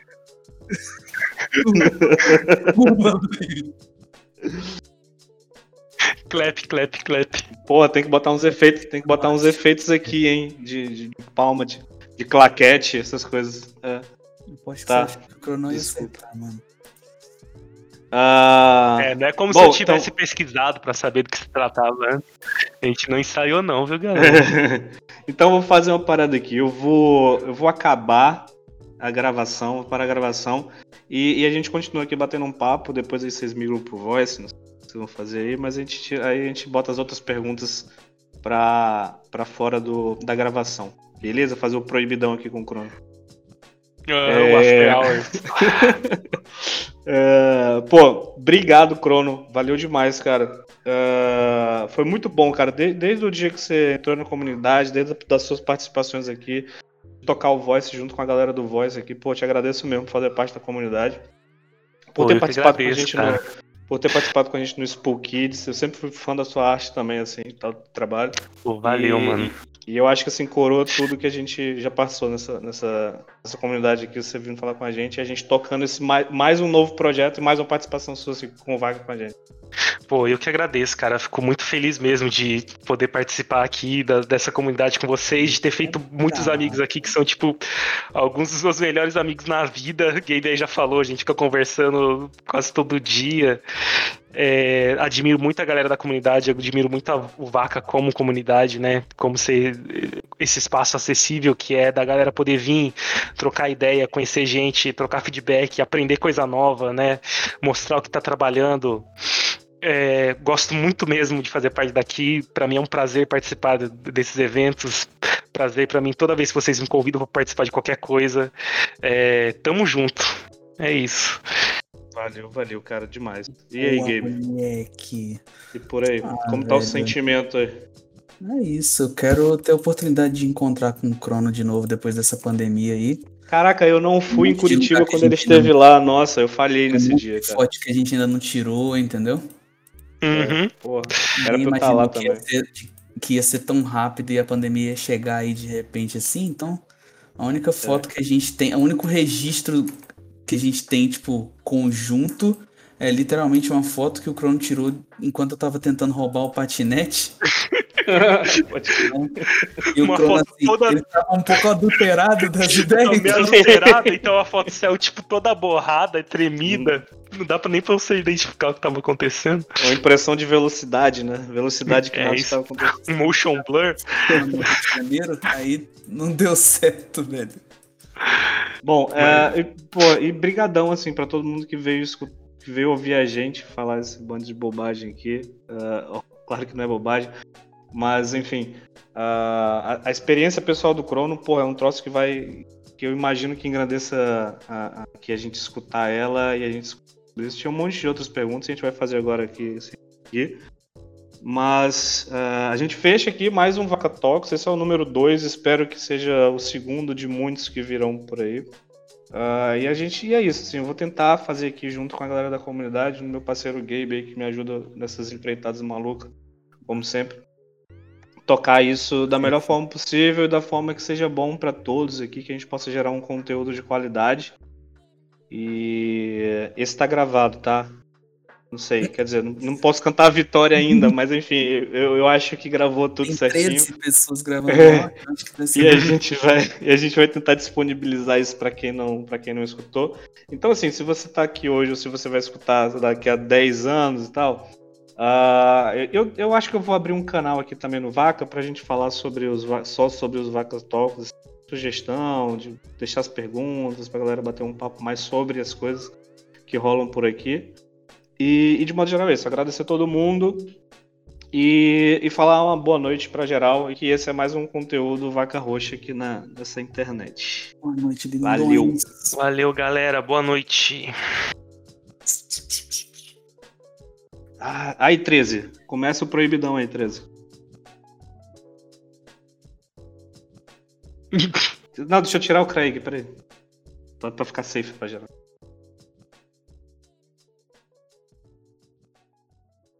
Uh.